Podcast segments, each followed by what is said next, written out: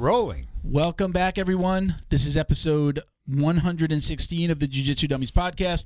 We're brought to you by Black Belt Digital Marketing. Anything you need to build your business on or offline, website design, Google Ads, graphic design, printing, we can absolutely help.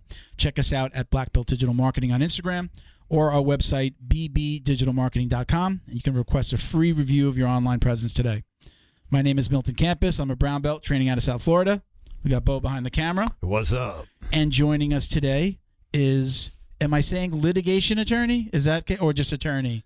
They both work. It works the same. Okay. Yeah. Litigation attorney Paul Geller. You are also a black belt. How many? What degree? Do you Uh, no, degrees? just a, I'm just a Just a plain, just, let's a regular old black belt. Yeah. so, Paul, just Just. hang out with us for a second. I'm gonna do some shout outs and then we're gonna dive right in. So, don't forget everyone to like, comment, share, and click that subscribe button. We'd really appreciate the support. So, thank you. Um, let's see here. Quick few, sh- uh, couple of shout outs. Uh, everybody knows Flow and Roll, right? At the, by this point, if you listen to the show, right, hands down the best custom gi and no gi gear in the business. Don't believe us? Visit them on Instagram at flow underscore n underscore roll and check out all their custom designs. We have our Peace Love Jiu Jitsu rash guard that we did that's already like Which all sold beautiful. out. It's beautiful. I love like it. all gone, and I gave away stuff. Every it's like completely almost out of stock. There's like a few sizes left, so we got to reorder already. You could find our podcast tee on their site as well under their team section. So go ahead and check them out. Again, it's flow underscore n underscore roll on Instagram or their website flowandroll.com. You get 20% off with code JJD. This episode will air after, but the entire month of April, it was 30% off. Our code worked for 30% off on everything. So I had a bunch of team members that bought some stuff too. So very cool. Nice. Uh, thank you to the BJJ box. We're going to give you a, a shout out, a proper shout out in the middle of the episode because we're going to do another unboxing today. All right. Uh, thank you to Neutral Zone Clean. All right, we got some uh, Neutral Zone Clean products here: sprays, wipes, and what else do we got there, Bo? Clean Sprays, your wipes, dirt. and oh, and the Clean soap. I your like the soap. dirty ass. Thank you for cursing within the first Ah, 15 minutes. crap. You violated Check the the, rule you yeah, told me about. rule number one: don't curse in the first 15 minutes. Check them out at Neutral Zone Clean on Instagram and Facebook. Uh, Neutral Zone Clean's mission is to keep you clean on the mats during training in your personal life. So again, we got soaps, wipes, sprays. We've got refills. There's a huge bucket that we've got around here somewhere. I think they're going to do the bucket special again, so we're going to probably announce it on the next episode. But listen, this is all about again staying clean on and off the mats. I keep a canister in my car. So get yours at neutralzoneclean.com and use code JJD for 15% off. All righty? All right. That was three minutes. That's three. There we go. Yeah, under three. Yeah. Very cool. Very good. All right, let's dive in. Welcome, Let's do it. Thank you. Mr. It's good to Geller. be here. Pleasure to uh, to have you on. Um, we were introduced, and it was like right as I guess every the jiu-jitsu community was hearing about the I, I was calling it the you know the Rener lawsuit, which obviously is it's not Rener. It is Jack it? Greener. Jack Greener. Greener. Uh, this is the young man who uh, broke his neck while rolling with his coach. Uh, his coach performed. Uh, I'm not even exactly know what it's called, but right, like a rolling back take, and um, his neck went one way, the coach went another, and Yeah. now this young man is, from what I understand as of today, is a paraplegic, and he's. I, I don't know if he's able So- to move at all, but he's basically from the chest down, right? So, Chest down so a couple limbs. couple of points of clarification. Sure. Um, he was a quadriplegic. Oh, right? He- quadriplegic. He was. Um, Which and means all four all totally. Four. So he was Okay. he was paralyzed from the neck down. okay. Um, he. It's interesting, Milton, because there's been so much, uh, you know, immediate reaction in the jujitsu community, Yeah. and uh, much of it was wrong. Much of it was based on, you know, information leaking out, but not everything, and you know, Yeah. a lot of controversy about Rener, who served as an expert. We'll we'll unpack Yeah. it. and We'll talk about it. Yeah. I think that uh, a few weeks have passed now, and we we have a better understanding of of uh, how the injury happened, uh, the accident, um, and what, if any, impact it has on academies. Uh, You know, So- wh- what's crazy to me is that there was more backlash against Rener than, I guess, about the case itself. well, right? so I think like the most important thing to me, I think that we all have to keep in mind. Uh, this young man got severely injured doing something that we all love to do. Um, it's heartbreaking. Uh, Yeah. I mean, you know, and his instructor, uh, Sinistro, right? Very well respected black belt competitor. Sure. Um, but and and I don't think he did anything wrong or intentional or malicious. Uh, accidents happen. Jiu-jitsu's rough, but this guy got paralyzed. Now, uh, to clarify, he has since had a partial recovery. Okay. And some folks are saying, look, the guy's no longer paralyzed. Why did he get $46 million? Um, there's a documentary out there called Paralyzed to Peaks, and it's the Jack Greener story Oh, really? done before this lawsuit. Um, it's inspirational to me, right? This guy has fought to recover some movement and he's hiked some peaks. Now, you watch him on video, he has no dorsiflexion in his foot, so he's dragging a foot, he falls. He is not fully recovered. He still has what they call partial quadriplegia. Um, and as a lawyer, and, and I'm a plaintiff's lawyer, I'm not a personal injury lawyer, but I, I, uh, I represent plaintiffs in, in large lawsuits. Uh, so I don't have any problem with the fact that this guy recovered a bunch of money, and I'll explain why.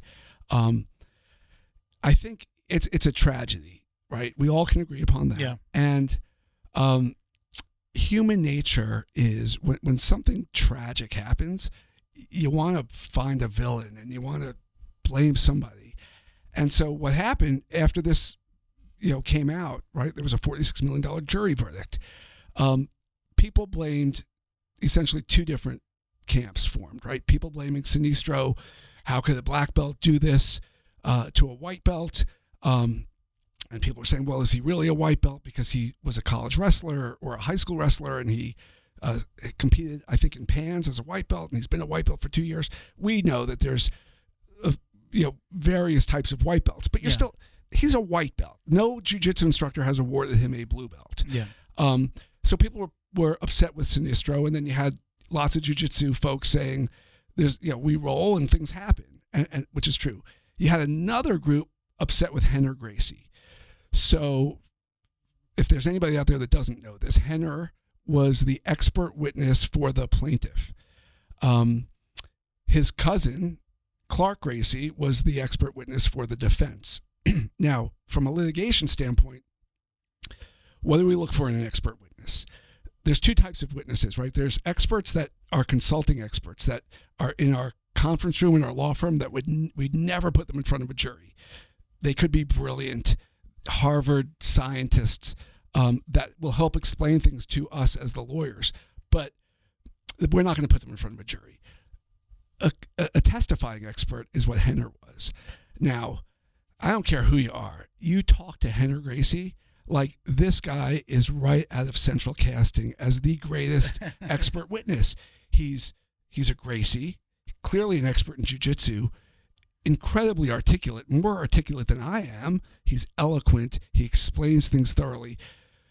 He's a great expert witness. The, the, Greener hired a really, really well-known and and high-end plaintiffs law firm, and they in turn hired, I think, the best expert they could have. Um, and so people were really pissed off that Rener helped this victim um, by saying that the back take that uh, the coach performed was unsafe. Um, Clark Gracie was the defense expert, and from what I've learned, I've read about this case. Uh, Clark was asked, and I think we should go back to the back take and talk about Mhm. it. But Clark was asked, "Do you teach that back take the way it was done um, by Sinistro?" And he, his answer was no. So you have the defense expert saying, "I don't teach it that way." Uh, because it's not the way it should be done. And, and after I heard, after I listened to, I, I today I went through and I listened to the entire um, Rener and uh, Tom DeBlass uh, Instagram live that they did together, and by the end of that, I'm like, wait a minute, Greener had two expert witnesses Pretty because much. it pretty much seems like Clark and even uh, Sinistro, they all agreed with just about every premise that the plaintiff put forth. Absolutely. there- like there were three people on the same page, right. or four people: the plaintiff, Rener, Clark, And the and defendant. and Sinistro, Right. the So, defendant. because Sinistro which is crazy. admitted that he's in charge of safety and he's got to take care for all of the students, especially the white belts. So you had sort of the perfect storm, everybody pointing. It's no surprise. And then people are offended at the amount. This guy was, he's in his early 20s. He was a quadriplegic. He's still, you know, he's not recovered. I don't, you know, bowel, bladder, ability to walk, ability to, to make a living, maybe have children, you know. Yeah. So, um, but here's here's the point I wanted to make. I don't think Sinistro is the bad guy here. I don't think Rener's the bad guy or Clark. They told the truth. I really believe they told the truth. They told what they honestly felt. Um, but here's the bad guy. It's the insurance carrier. Um, I haven't heard anybody discuss this. And what happens is there's insurance limits, right? If this is not a case where insurance should pay the claim, then what is? It's just, it's nuts to me that they didn't pay because apparently there's a million dollar policy and the insurance carrier refused coverage. Um, so what happens is a demand is made for, for policy limits. Um, if the insurance carrier denies, and, and, and you know, insurance companies, it, I've heard this story over and over and over again. They love to collect their premiums, right? You They pay their premiums, out. but but man, every opportunity they can deny claims, delay claims, confuse claims. They just don't pay the claims, and they didn't pay here.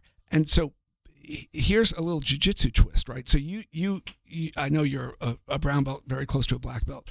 Um, there are certain moves in jujitsu, right? We talk about chess where let's say I have you in a in a baseball bat lapel grip, I may induce you to pass my guard, right? Somebody who doesn't know, oh great, I'm passing his guard, but what you're doing is you're falling into a trap. So if the insurance carrier had paid the claim, which they should have, um, that's really it, right? Would it have been just the one it be million the one- dollars? It would be the one million. He wasn't what- looking. Greener was not searching for more money at that point. Well, here's the jujitsu angle. If they pay the one million, then basically it's over because then the only defendant left is a jiu-jitsu academy owner who likely doesn't have much. Yeah. By the insurance carrier declining, that gives the ability of the of the uh, lawsuit to go after a deeper pocket, the insurance carrier. It's we called ta- I- that, that was one of my main questions today. So that's like, what happens. Is he going to see this money? Because I saw a video of an attorney going, "He's never going to see that it. money." I, I saw that too. I And don't I'm know like, who that guy was. it was Um, actually like cited in a, in a bloody elbow uh, article. so what typically happens is uh, so now Sinistro, right, or the Academy, Del Mar, they're covered. They've been paying premiums for an insurance company that's supposed to have their back and pay these claims, and they don't do it. So now they get hit with a $46 million judgment. It's essentially the defendants here that have a claim. It's called a bad faith claim against their insurance carrier. But what happens is they assign, in some states, it's a formal assignment. In some states, it's tantamount to an assignment. They give that claim to the plaintiff to go collect from the insurance company. So there'll be some, there may be an appeal by the, you know, there'll be some settlement discussions. I don't know that they'll get the full 46 million. They'll certainly get the policy. And I think they have an opportunity to ne- negotiate more. So once the insurance company said we are not going to pay your claim, and said we're willing to take this to court, that took any financial culpability from Sinistro. Am I using the right term? Like, would he be responsible for anything once the insurance says we're not paying out? he- he doesn't- now there, he's never going to pay that forty. He doesn't it. have that. But that makes it, it, gives a claim against the insurance company because you could have, I've been paying you these premiums. You could have gotten us out of this within limits. You didn't. So now you've passed my guard, but I've got you in the baseball bat. they are responsible Choke. for that forty-six million. If it doesn't go any further and there's no appeal, Correct. they would be responsible for that forty-six million. Correct. Because, but it would be, it would, there's a second piece to it. It would be a bad faith lawsuit against the insurance carrier. By. Sinistro would, Sinistro? would assign those claims to okay, the plaintiff. okay. So I look. There's a chance. I don't know that he's going to get 46. There's a chance he's going to collect some real money here. The insurance company could go back and say we're okay with the judgment, but not with the amount. Abs- well, they could say, "Hey, Can we? we'll give you that million dollars now," and the plaintiff's attorney is going to say, "No, too Yeah. late." but can they go back and say yes? We under, we lost, but forty-six Oh, million. sure, a they bit, can appeal a bit the too much. Just the amount, not the entire case. Of course. Okay. Um, but that amount, I mean, you know, it, it seems like a shocking number to, to people, but I think Miguel asked you this on a prior episode. Like, what's it worth? You, Yeah, you're going to be a yeah. quadriplegic. You know, I mean, 46 million. No, like we none of us would That's choose. not that's right? nothing in the overall scheme of things. I think we'd all say keep the 46, give me my ability And the other thing, to like, walk and and and hundred percent. Yeah. But the Tom DeBlass thing, um, he and others thought that Rener was responsible for the 46. Rener just for the about, number for coming Right. up with that number and He had saying this is what's what that's worth. He had nothing, to, do, with with, it, yeah. that, right? That has to do with uh, actuaries and compensation experts and longevity experts and medical experts, past pain and suffering, future pain and suffering, past medicals, future medicals. So let let's stop. We're going to come right back to the Rener. What's one, up? one- one sec. Can you move your mic down a little bit and to your left a little? Yeah, because you more, wind up talking to me right here. Yeah, perfect. No, Yeah. no, that's cool. Happens all the time. Yeah, because I was covering most of your face, and I was like, I want to come back. Okay. We're going to come right back to There talking about Rener and his involvement. okay, But I think it would be interesting if. go. Yeah, we never cut. Don't cut anything out. Okay. why, We're no not- big deal. Straighten out mics. Um, let so that people understand who you are and what you've been involved with and what you know uh, that you have a valid opinion. Who's this attorney talking? This guy. I mean, I saw another attorney today, and it seems like you're he's not correct, right? So I don't know who he is. So Let's talk about your background and wh- what you've done, and let everybody know I'll, who I'll give you you some background. Yeah. my law background and a little bit of my Yeah, sure. jiu-jitsu background. So um, I run a firm called Robbins Geller. It's the largest plaintiffs class action and mass action law firm in the country. Um, we have the record results in virtually every genre of mass case there is, from the largest security, you know, Enron, if you remember that, that's Sure. our case. Um, I'm involved now in the opioids litigation. We've recovered over 50 billion with a B. Um, and that case is still going. Uh, but we've settled against uh, the large, uh, of course, Purdue was the main maker of Oxy, Okay. um, a, a horribly greedy company that knew that their drug was uh, addictive, and yet they uh, pretended it wasn't. They told doctors it wasn't. They told patients it wasn't. Other manufacturers wanted in on the uh, obscene amount of money that they were making. The distributors, which are Amerisource Bergen, McKesson, and Cardinal Health, the three biggest distributors, made a ton of money. Didn't even some of the the the, uh, the pharmacies like CVS, and Far? CVS, Walgreens, Walmart. We settled with all of them for billions and billions of dollars because they dispensed these, um, knowing that it just it didn't make. sense. th- th- There's red flags. There's obligations that they were required to to to, to stop this, and they didn't. So um, that's what I'm currently on. Uh, but I mean, I recovered recently 650 million dollars from Facebook over a biometric identifier. We've done some big, big, big things. EpiPen, the life save. My son has a nut allergy. He's grown up now, but um, we all we need these EpiPens because they're lifesavers, and uh, the manufacturers knew how re, how how necessary they were. So they did all sorts of anti-competitive behavior to jack the prices up 600 percent. We we uh, we go after large companies that screw people, uh, investors, consumers uh, in uh, in in in a similar way, and um, you know we've done we've done pretty well, and I feel like we're doing good. Like we're Yeah. we're on the side of David versus Goliath, Okay. um, and it sort of goes hand in hand with jujitsu. So from a jujitsu standpoint, been doing martial arts my whole life. As a kid, uh, I did taekwondo as a little kid, and then Who, I, who hasn't? who right? has it, right? Um, in college, uh, I did a Vietnamese style called Cuong Nhu. I'm still very, very close friends with one of the founders of the style's son. okay. Um, and then in law school, I there was a guy named Francis Fong who is a uh, a- a Wing Chun Kung Fu. I mean, Francis Fong is like the real deal. I trained with him, and See then the guy on online. He has a channel. uh, he may at this And- point. I don't know. He's an older guy, right? Uh, He's Yeah, like maybe. Late, I don't think late Paul. You're not. You're not like you're real heavy on the uh, I'm so online social media. non-social media, right? man. Because there's a guy that I watch. I follow the Wing Chun uh, Instagram page, I mean, my jujitsu and his name is Fong. His last name is Fong. I think it's Francis. There's like an Fong. Augustus Fong and there's a Francis Fong. Francis Fong is like sick, um, in a good way. But my jujitsu friends, like Rodrigo, I have a wooden dummy in my. I have a gym at home. Do you know what the wooden dummy is? Yeah, yeah, right. They And uh, yeah, so my Rodrigo Mendez, who gave me my jujitsu black belt, um, he comes over and he just laughs at the wooden dummy. You know, there's this, uh, the Wing Chun where stuff. where uh, jujitsu is very bougie Yeah. when it comes to the, Yeah. the who's the best. And, Um, eh, anyway, but th- then when I I started doing a Japanese style jujitsu called Miyama-Ryu jujitsu, which was sort of Aikido based, Um, but man, once I got to Brazilian Jiu Jitsu, like uh, it was yeah, that's it. I think it's it's over.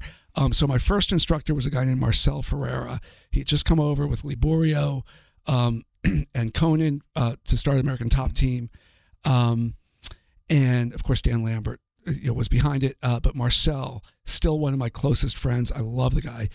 He gave me my blue belt. He gave Bo Nickal his blue belt. So he's he's Bo's jujitsu Yeah. coach. Everybody knows who Bo Nickal Yeah, is now they do it. um, but he went up to Happy Valley at, at Penn State to start American Top Team there with Bo. Um, Marcel ended up moving before. He, now he's in Pennsylvania, but he had moved back to Brazil. Um, but at the time, this American Top Team, like it had these.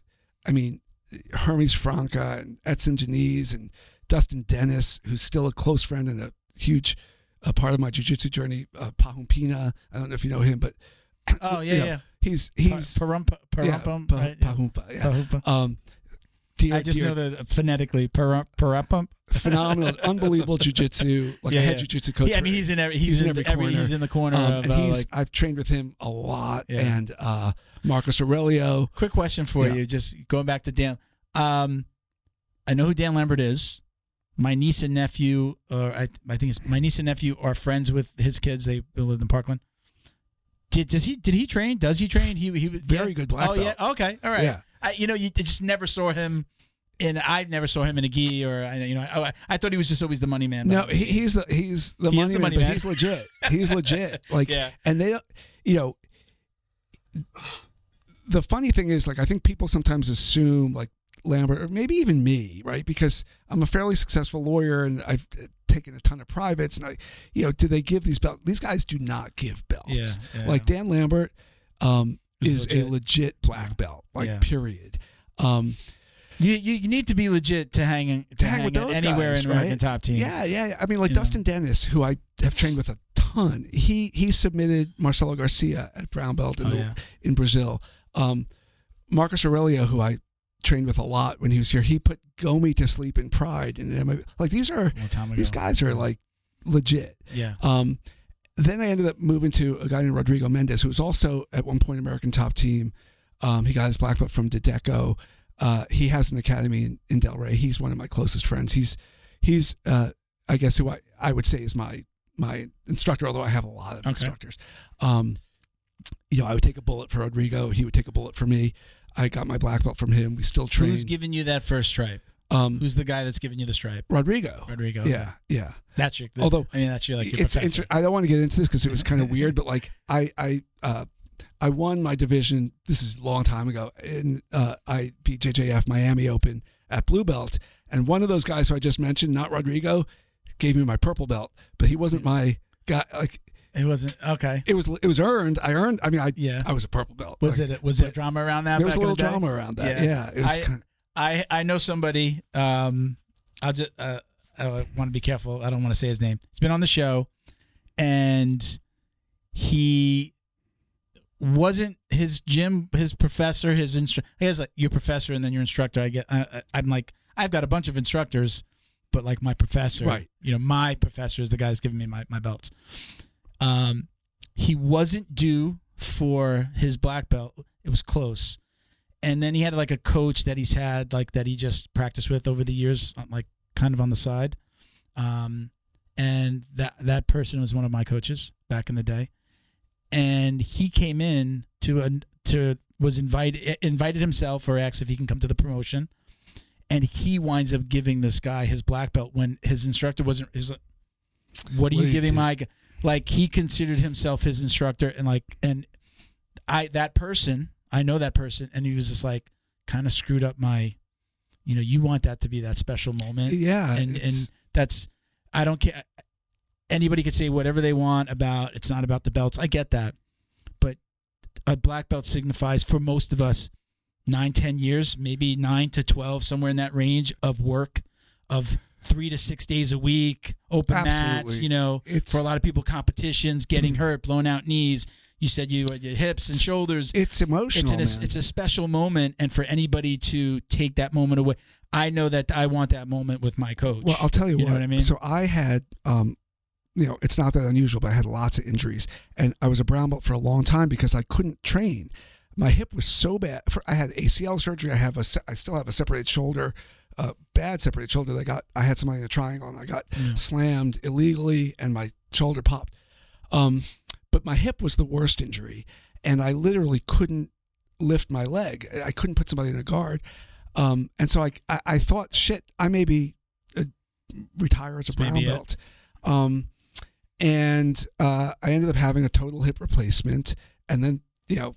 We talked earlier about my wife. My wife was like, "You're done with jujitsu, right?" And I said, um, "Because when you It's have never a, done, honey. when you have an artificial hip, uh, it's easier to dislocate than a than a real hip. And if you dislocate an artificial hip, it's like a bad situation. Really? Um, so you have to be careful. Uh, but I I was determined to to keep going, and so when I got that black belt, and, and Rodrigo Mendez gave me the black belt, Marcel Bo's coach flew in from uh, Pennsylvania uh, to be there. Pahumpa uh, was in Italy at the time. He did a video that they put up on the screen. Um, Sam McCoy, who's a Marcel black belt, I who know Sam. you know He's- Sam? Yeah, he coached at my school for a little while. Okay, so Sam Yeah. came to the academy. Chris Martin's one of my dear friends who is a Pablo Popovitch black belt. Came like a- lot of my jiu-jitsu folks were there, and then Rodrigo, he takes out a new black belt and he know, calls me up and everything, and then he says, "But I can't give you this black belt," and he took the old ratty black belt from around his waist, Yeah. and dude, I cried like a baby. See that? It's a, it's a moment. It's a moment. That's a it moment. really yeah. is. Yeah. It really is. So- So anyway, so I, I feel like I've got oh, oh I've got some jujitsu and I've got a, a, a good legal background. So it Yeah. really does combine for me. I feel like I have some. But the other thing I want to say, I I'd be remiss if I didn't shout out Tenth Planet. Here I am, a gi traditionalist, old school pressure passing. Um, n- you know, no inversion. Fuck that. Um, but then all of a sudden, I uh, he sounds like me, right? I'm like, I don't do that. Man. But not my body type. but uh, but a guy opens up a tenth planet literally five minutes from me. you know. said Pompano before, and I'm like, that's like right up the road, for, like straight So- shot down so, sample for me. Uh, shout out to Matt Walsh, uh, tenth planet Pompano. Um, it's a cool. I mean, man, what Eddie Bravo did, like, it, it's it's really a different. It's eye opening. I'm pretty, uh, you know, I can hold my own and, and give guys a tough role because I know jujitsu, but some of their uh, ways of looking at it and some of their uh, I mean, they don't have they, they, they don't use gis, right? So there's no lapel, there's no sleeves. They're just it, these crazy, you know. It's an underhook game and it's a bottom game, really. I'm kind of are, are you technically a white belt there now? oh, or like, I don't. you know, would you, if you stayed there and you were training there, would there be a situation where like they hand a, a blue belt or I don't know. I, it's a like, good like question. It's Rogan? a- I think it's a- Rogan did that, right? It's Rogan. a fair question, right? He's got the black belt on the Machado, and, And then he got the black went belt to from the Eddie. black belt from Eddie. Um, I'm not. I, I don't know the answer. I don't think I'm a white belt. I certainly am not a black belt. Yeah. Um, Not in, in uh, tenth. but I mean, like, in it's like words, almost like a whole nother it's discipline. it's a whole. right? But, but but like if you went in there, like I'm going to give everybody a hard roll. You know. yeah. Um, uh, but uh, but there's a lot to learn. But so like I was in Vegas when you and I first spoke. There's a tenth planet guy out there named Ben Eddy and his wife Katie. He's the knee bar. If you Google Ben Eddy Yeah. knee bar, so I went and man, I had a great session with him. Knee bars, which was not a part of my game. Now I can't wait to start knee barring people. Um, and uh, I was in Barcelona just last week, and I went to Tenth Planet Barcelona. So the Tenth Planet uh, system, it's it's you know a lot of the old school jujitsu guys don't like it. Um, Matt, the, the the guy who runs the Pompano, was in a competition, a no gi competition. He was wearing a Tenth Planet rash guard, and they made him take it off. Like it was it was really weird. really? Um, and he had to borrow somebody else's rash guard. Uh, I think there's an there's there's a animosity towards this tenth planet system. I think it's phenomenal. I mean, I've always I've always asked myself, self, would you would you do would you do what Rogan did? Like, do, and uh, yeah, I've actually going back to I was gonna I I wanted to stop you when you were talking about kung fu before. Um, I've had John Way on a few times. I don't know if you know John Way. Um, and you know, I've in watching kung fu, watching you know like his videos and seeing him do stuff and, and other people. I'm like, I feel like it's good for hand fighting hand fighting exactly. Yeah. and stand up and if you were on the ground right you know just being able just being super conscious of the way you can move somebody and move and you know the leverage that that you know how you can No control question. somebody right so i've always been like I want to do. I've told them a million times I'm going to come down, and I've never gone. But I'm like, I, I really actually believe that kung fu is a great addition to jujitsu, So a, a compliment to it. I- But I- I've never done it, so I don't know. I totally agree with that. Thank you to Feito IT and AV, specializing in commercial and residential automation, security cameras, CCTV, POS, and more. Check them out at feitoitav.com or call 305 428 2515 and let them know the dummy sent you. Jiu Jitsu's favorite monthly subscription box has now joined the Jiu Jitsu Dummies podcast. The BJJ box is delivered to your door filled with premium jujitsu and grappling apparel, equipment, supplements, supplies, snacks, and more.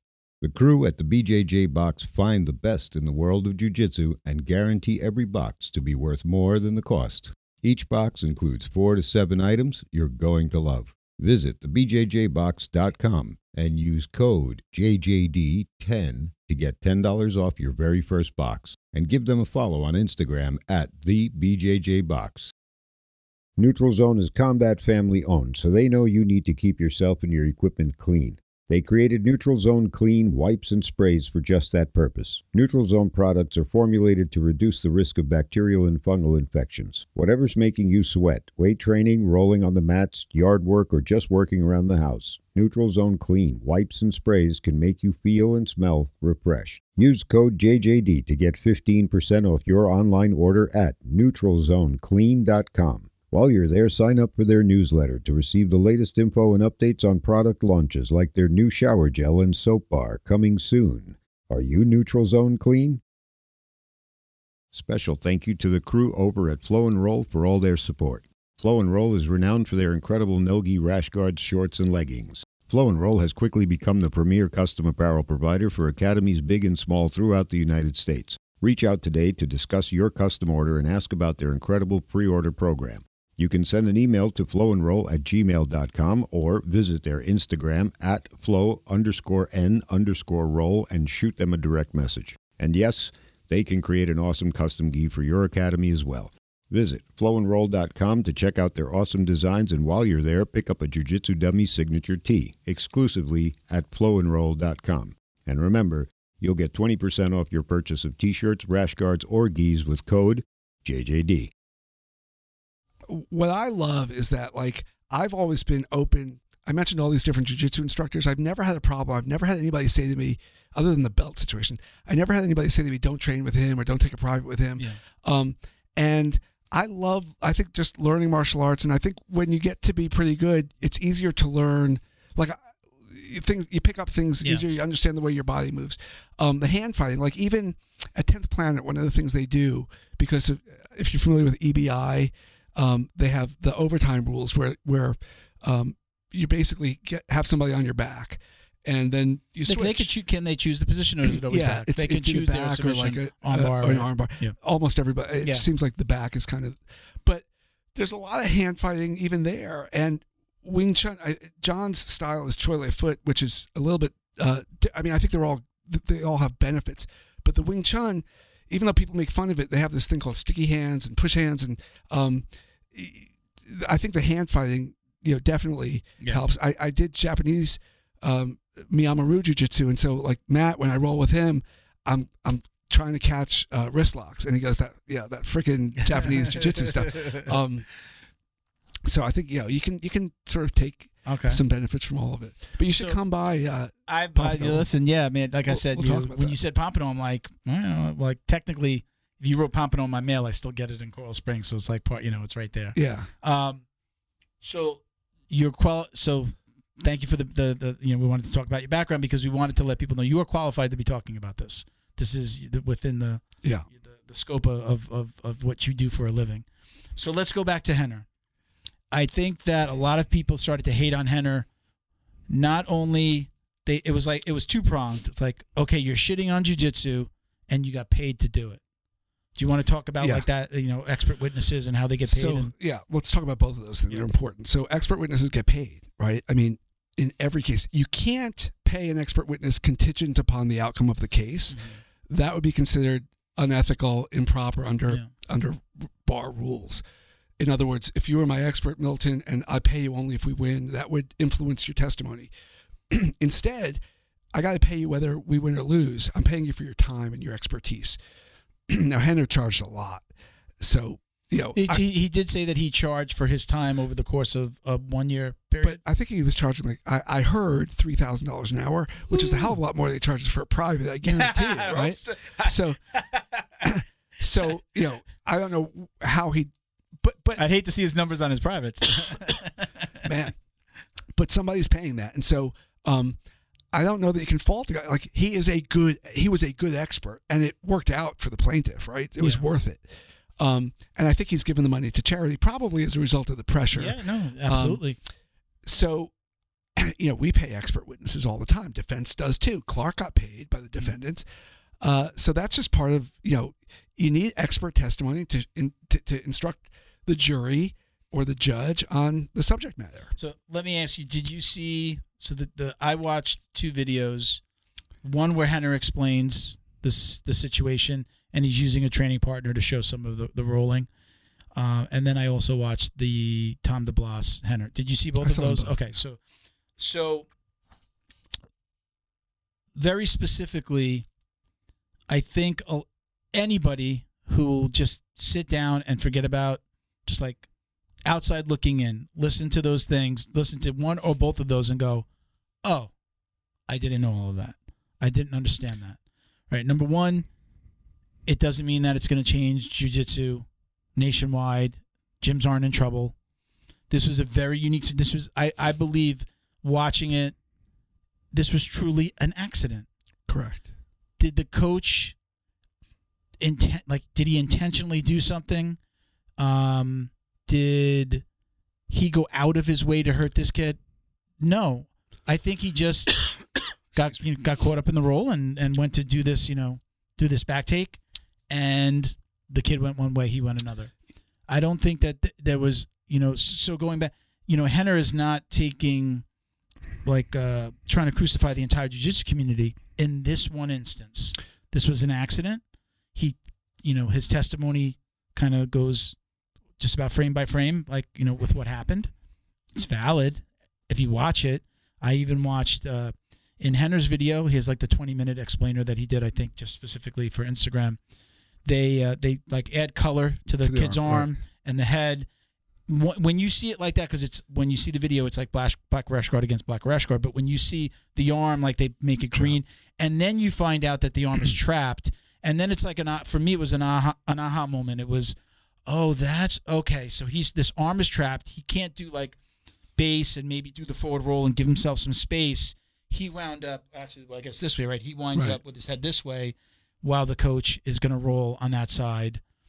So look, I think um, Rener's testimony. I think Rener was uh, was criticized because of the things he said about the way a jiu-jitsu academy should run, which we'll get Okay. to. I think what he said about this role, I think he was right. So I agree with Feels him. spot on. Um, that back take.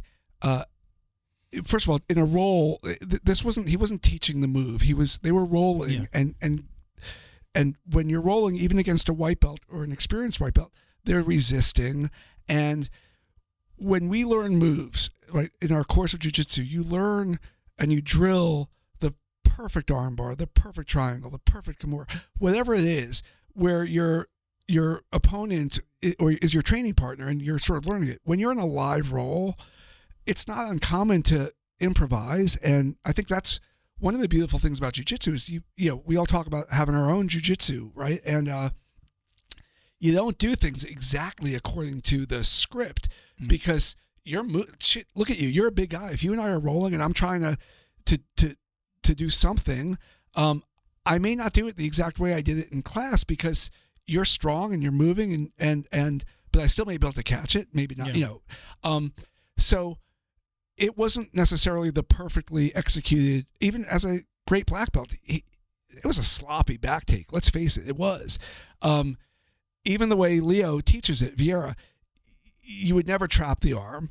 Um, but the Leo teaches it with double underhooks. I learned it from Pahumpina, by the way, with uh, a seatbelt, traditional seatbelt, because So if like I over, I've, I've I've I've done it that's the way over, you do it because over under when we end up, I've got his back. If he looks up for a second, my arm's right there to to sink the choke, as opposed to Leo, you've got his arms are on top of my arms, and then we're into the the hand fighting that you talked about. Um, the way Sinistro did it, I think it was it was uh, more dangerous than it needed to be. It's just a dangerous back take anyway, and Yeah. I think we all realize that now because of what happened. Yeah. Think about all the different ways to take somebody's back from turtle or to submit them from turtle. Yeah. It doesn't even have to be a back take. There's a lot of things you can do. I wish he didn't do this. He wishes he didn't do it. But I I think we shouldn't focus too much on this one particular move because that's not going to impact academies, right? Uh, what the the impact of this lawsuit, the only impact I hope ha- happens is that insurance companies pay the fucking claim that they're collecting premiums for. Um, I wonder who's getting fired over there. well, I wonder yeah, I mean, it's a, it's a Somebody's getting in trouble over there. but, like, but really? you never know. Like I haven't seen the policy. Um, believe it or not, there are exclusions on policies. Like a, a, a jiu-jitsu academy, a guy may go and he wants to get an insurance policy, but he doesn't know much about insurance, and he gets a gym policy, and it excludes, you know, physical altercations. Well, the entire jiu-jitsu is a physical altercation, or it excludes. Uh, some of them exclude um, sexual abuse or molestation or harassment claims. Like you should never exclude that because you don't know who's going to be a, a- an instructor for you and what they're going to say to. Yeah. So like, there's, I don't know what the policy said, but um, I do know he had insurance, and you sure would think that this is the type of thing that insurance should pay, and and and Greener should get something. The damn kid walked into a jiu-jitsu academy and couldn't walk out. Wow. You know. Yeah. Um, and then there's waivers too. We didn't talk about that. There was a waiver, and it was declared inadmissible by the judge. Why? That was the word you were looking for in your last. Okay. Um, I don't know why, but the judge said that this waiver was so poorly drafted and so erroneous that it's not worth the paper it's printed on. Which raises now waivers matter, and I would say to any academy owner, don't print a waiver off of the internet. It's worth the time and effort to talk to a lawyer, not me. This is not an advertisement. I won't do this. I don't do this. But contact a lawyer, uh, maybe an insurance lawyer or maybe a personal injury lawyer, and get a well crafted uh, waiver that, that talks about all of these various risks, including um, paralysis, including death. I mean, Yeah. shit can happen. And And these And- days, again, sexual harassment, All sexual these- right. molestation. I mean, it's well, you can't waive- unfortunately, it's been part of our world. Go ahead. So I think the, the sexual harassment and the molestation, you want an insurance coverage I coverage don't think you want to for do defending waiver that. on it. Okay. You're not going to waive that. No, no, no, no. I, I wasn't saying waive that. I Right, was saying right. We, we, we Thanks, Bo. Well, I'm sorry. I was probably think while you were Yeah. talking, I was thinking of what I was going to say. Yeah, but but but those things are important. Having the right policy and having the right waiver. Yeah. Um, sometimes you know if you have a good waiver, uh, it doesn't even get to. I mean, it gets thrown out, right? And I mean, But how come they were they were they able to say there's a waiver and it's inadmissible and the jury hears that? the jury doesn't even Doesn't even know. Does they don't even hear waiver. waiver. Uh, uh, interesting point. And again, you probably heard this in, in one of the videos. There was a brown belt on the jury, and I'm sure again that probably helped somebody to be able to say, "Okay, yeah, this is making sense." And- I'm sure there's a lot of people looking at this going, "If you don't know jujitsu or you're not a martial arts fan." I mean, well, if you don't train jujitsu, this probably, even if you are a fight fan, is not going to make sense to you. What do you mean the arm? What difference does that make? What you know, uh, and and having maybe never having seen this move, th- they'd be lost. And this might have gone another way. I, I I'm guessing. No, you're right. I'm guessing So- that he was an educator to the other the jurors. I, I 100% agree with you. The, the the lawyers for both the plaintiff and the defendant have an opportunity to strike jurors. There's a whole process called voir dire where where you select a jury. I watched my cousin. Okay, so you've seen it, yeah.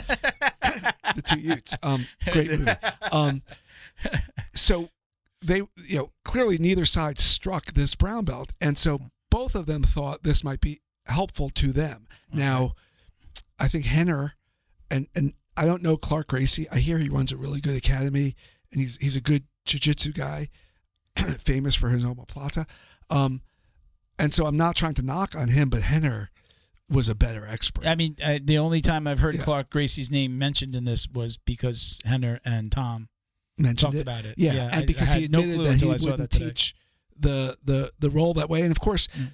that doesn't mean it was. I mean, you wouldn't teach it that way. It happened during a, a, live roll, but with the arm trapped, just to go back to that that roll, um, because I don't know if we went over this. It is a it, it's a it's a forward roll where it's basically like a tandem roll. The, the, your opponent has to roll with you, Yeah. and so a lot of the technique, whether it's a seatbelt or double unders, double lapels, you're using your shoulder, your head to force your opponent's neck into position to safely roll. Yeah. He didn't do that.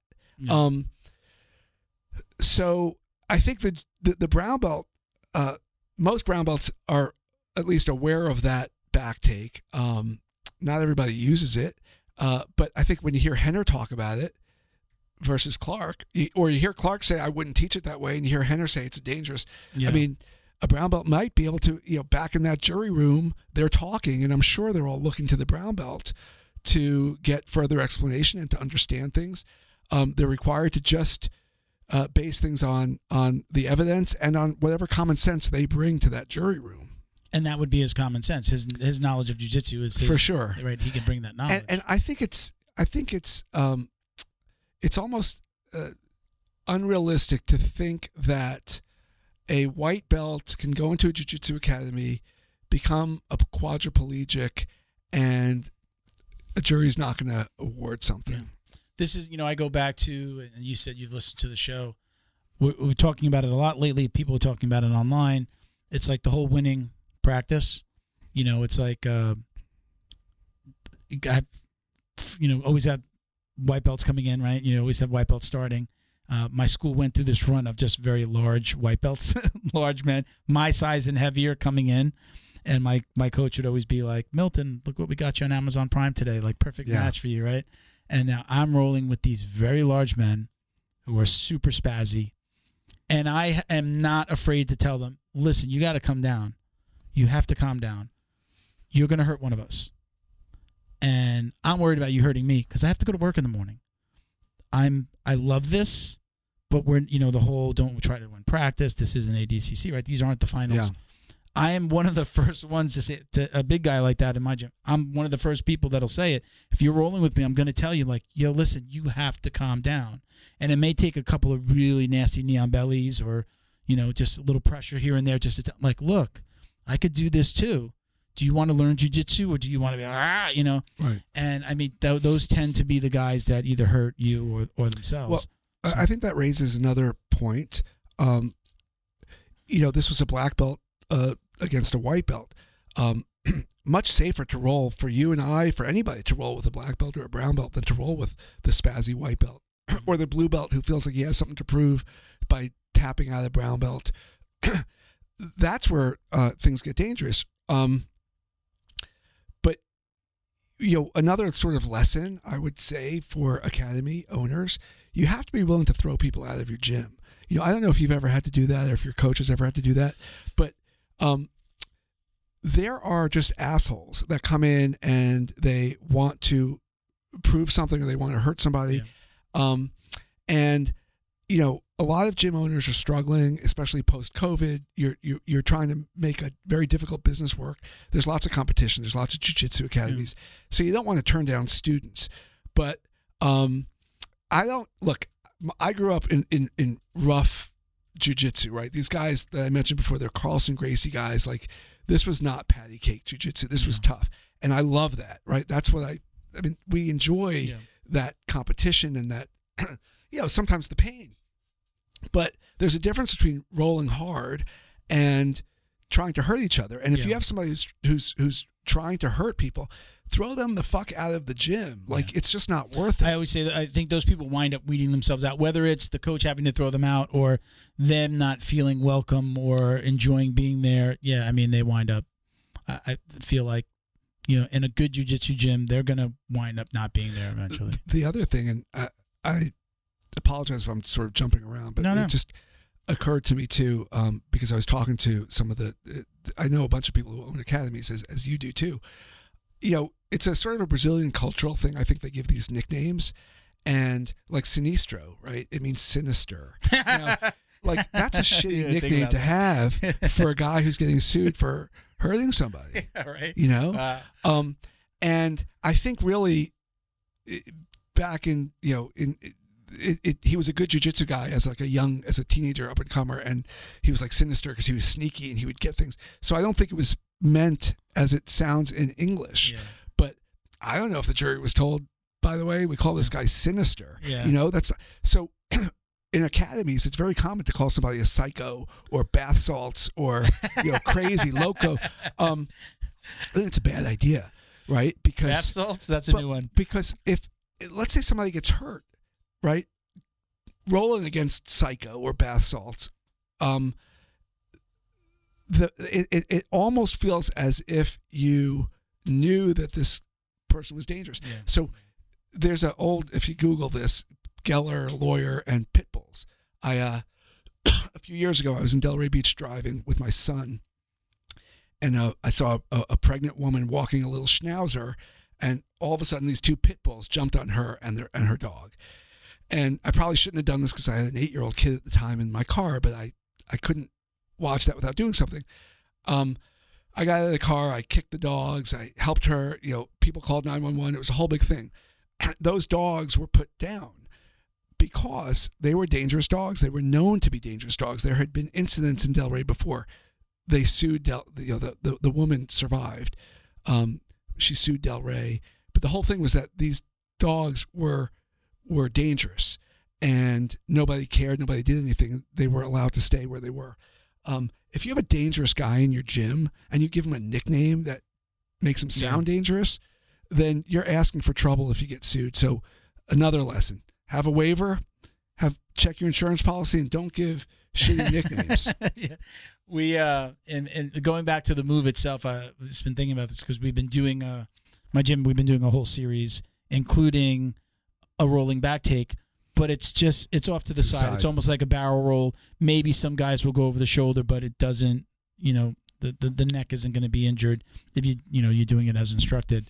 Um, I mean, I've seen videos though of guys like in that position and they're doing a full head, like a stand yeah. you know the guy's in turtle and then the guy is like completely you know Well, uh, for a while in that in this one, I think he was kind of perpendicular. well i mean i mean like literally like saying i think like the b team has a couple of videos out right now where there's like a guy like literally holding that position but he's in like a handstand kind of Oh. position you know and he's just hanging out there for a minute you know but uh i remember it's funny i learned that move i think i learned it from from youtube I brought it to my school. I did. I was a white belt and at blue belt training other white belts, and and I would always watch. Like I got. I was addicted right away, and I'd go home and I'd watch videos all night. I, I didn't watch TV. I watched YouTube, and I did that move. I never heard anybody. I, I I did that move without being instructed, and never understanding. Oh, look, if your shoulders here, you're pushing his head. You're helping. You know.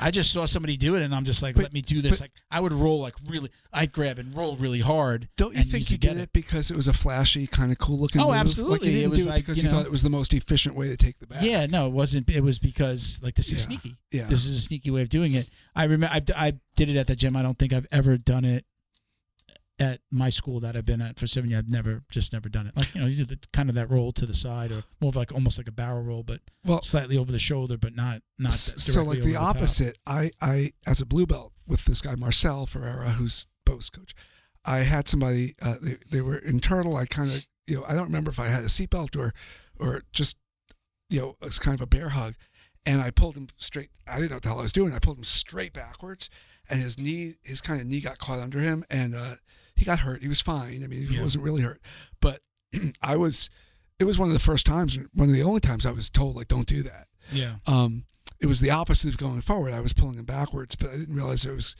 My, my coach knee. will my coach will joke around. It, it's almost like it's it's serious, but he says it in a, in a joking way that you know there are certain things that you're saving for aisle nine of Publix. You know, you're Yeah. out and something happens, and all of a sudden you're in a fight in the middle of a supermarket, and he'll joke about like the little old lady, like you know, Let go like of that. my eggs. Yeah, right. Like that's the last jar of peanut butter. Um, but you know, he'll he'll show a move and he'll be like, and then you know he's like, and then for Publix, you know, and then he'll show the striking, Right, like right, kind of joking. right, Look, you're here, and then you can get to your strikes, or you could do something nasty. But we don't drill that. He's just letting you know, okay, look, you're here because I, I think it almost answers that question of sometimes people are like, oh, jujitsu, uh, you know, it really work? Okay, look, I'm going to hold you here, and then you're forgetting that I am just because I train jujitsu doesn't mean that I can't also strike. Yeah. So he'll show that little, but he'll make that joke about like Publix or Aisle Nine or Walmart or whatever. But there's just certain things that I don't think that we should be doing. Um, you know, I, I, I said that, you know, I called myself a hobbyist, and when we spoke, you're like, you're not really a hobbyist. I'm, so from that, I, I, I'm somebody who I do not make my living from jujitsu. So I kind of I feel like I fall into that category. Yes, we do the podcast. I train as often as I can, but I'm not making my money from training jujitsu or or doing jiu I want my goal for me is to do this for the rest of my life. To really actually be able to be on that mat till you know 70s, I don't know, maybe 80s, I don't know. You know, or at least be involved in that community. I want to do this as long as I can. So I am thinking about getting hurt and and injuries that can affect me long term. I might just be like, that, yeah, that's it. Can't do it anymore. That I'm done. I just can't go back. Uh, so for me, when I'm thinking about those moves, I'm like, I, I say this a lot to people. When you get a guy that's like really spazzy or somebody that's talking about like that wouldn't work on the stream, it's like, when was the last time you got into a fight? And most people will be like, "Well, I've never really gotten into a street fight," or they'll be like, "Oh, it's been years." And anybody that does jujitsu, it's almost like, definitely not since I started training jujitsu, Right. because I know most of us are like, "Oh, there are people out there that know this and that are better than me that I don't know walking around out there that don't have cauliflower ear, that don't stand out in a crowd, lawyers, doctors, accountants, secretaries, you know, men, women. Oh, you have that moment and you go, yeah, I better be careful of who I get into a scrap with because I just don't know what they know. So these days, I mean, for me, I, I want to be in this for a really long time. I don't want to get hurt. And I'm not training for the UFC. Right. I'm not training to get into a fight. I'm not a cop. I'm not out arresting people and you know learning handcuffing. I'm there for me. I'm there for my physical fitness, my you know kind of mental stability. I like to say, right? You know, this des- you know cleanses the the mind and the soul. I'm there for a whole different set of reasons, and I found something that I love, and I know I've blown out my knee. I've sprained my MCL here, ACL, MCL sprains. I've been there and it sucks Yeah. waiting. I was lucky with that this one got blown out the day before I went into quarantine for COVID, like the official quarantine in, in March, right before it, That's like everything went timing. crazy. Yeah. If there was a time to blow out your knee, that was it. And, and my school was still open and training, so I was, you know, Right. they put like freaking tarp on. it Yeah. was like blacked out the windows, but you know, no, not officially. Um, You're gonna get that. but I would have I would have trained. I would have trained during that entire time, but I didn't, and I know that feeling. They won't get in trouble. DeSantis is the governor. We're okay. I know I know that feeling of being off the mat and being so unhappy about being off the mat that I do when I train. I'm safe. You Dude, know, like that- I, I could be. You can. Those two things can exist. You can fight hard, you can train a lot, and you can make sure that you're training in a safe way. I'm not going to do something stupid. I'm not going to, you know, do something stupid to somebody else where I'm going to hurt somebody. Anytime that I've gotten hurt or somebody else's, I've hurt somebody, it's been like, how did, how did you get hurt when we were doing that thing? Yeah. Like that's not like, you know, I've done a pass and a guy's knee popped and it was just like, what? No, it, how did it that? happens. You know, yeah. It happens sometimes, and it's unpredictable. I, I recently had like a, uh, I was rolling, and my knee, like an hour after I roll, it just blew up. I'll show you a picture afterwards. It's Yeah. it's incredible. It looks so freaky. I, I went to an emergency room. It was bursitis. I never knew what the hell bursitis was. yeah, I get that my knee right was here. so blown up, um, and I don't really know exactly. I think somehow I just my knee hit the mat, and it was just weird. But but it's funny because as we get injured, which is inevitable, it's always like shit. When can I get back to train? Like that's how I define my injuries. How My- long am I going to be out? I my I'm I don't have any diagnosed mental disability or or diseases. Yeah, but we know you're nuts. I just know how different I am when I'm training and when I can't train. I understand a runner's high. I love to lift weights. Right now, I'm just like I want to be on the mat. Like right now, Yeah. I, I'm a lot going on in my life. Work is busy, and I've chosen to just go to jujitsu a lot Yeah, because I can go to the gym and train, but it's very solitary So I'm training, it's just me.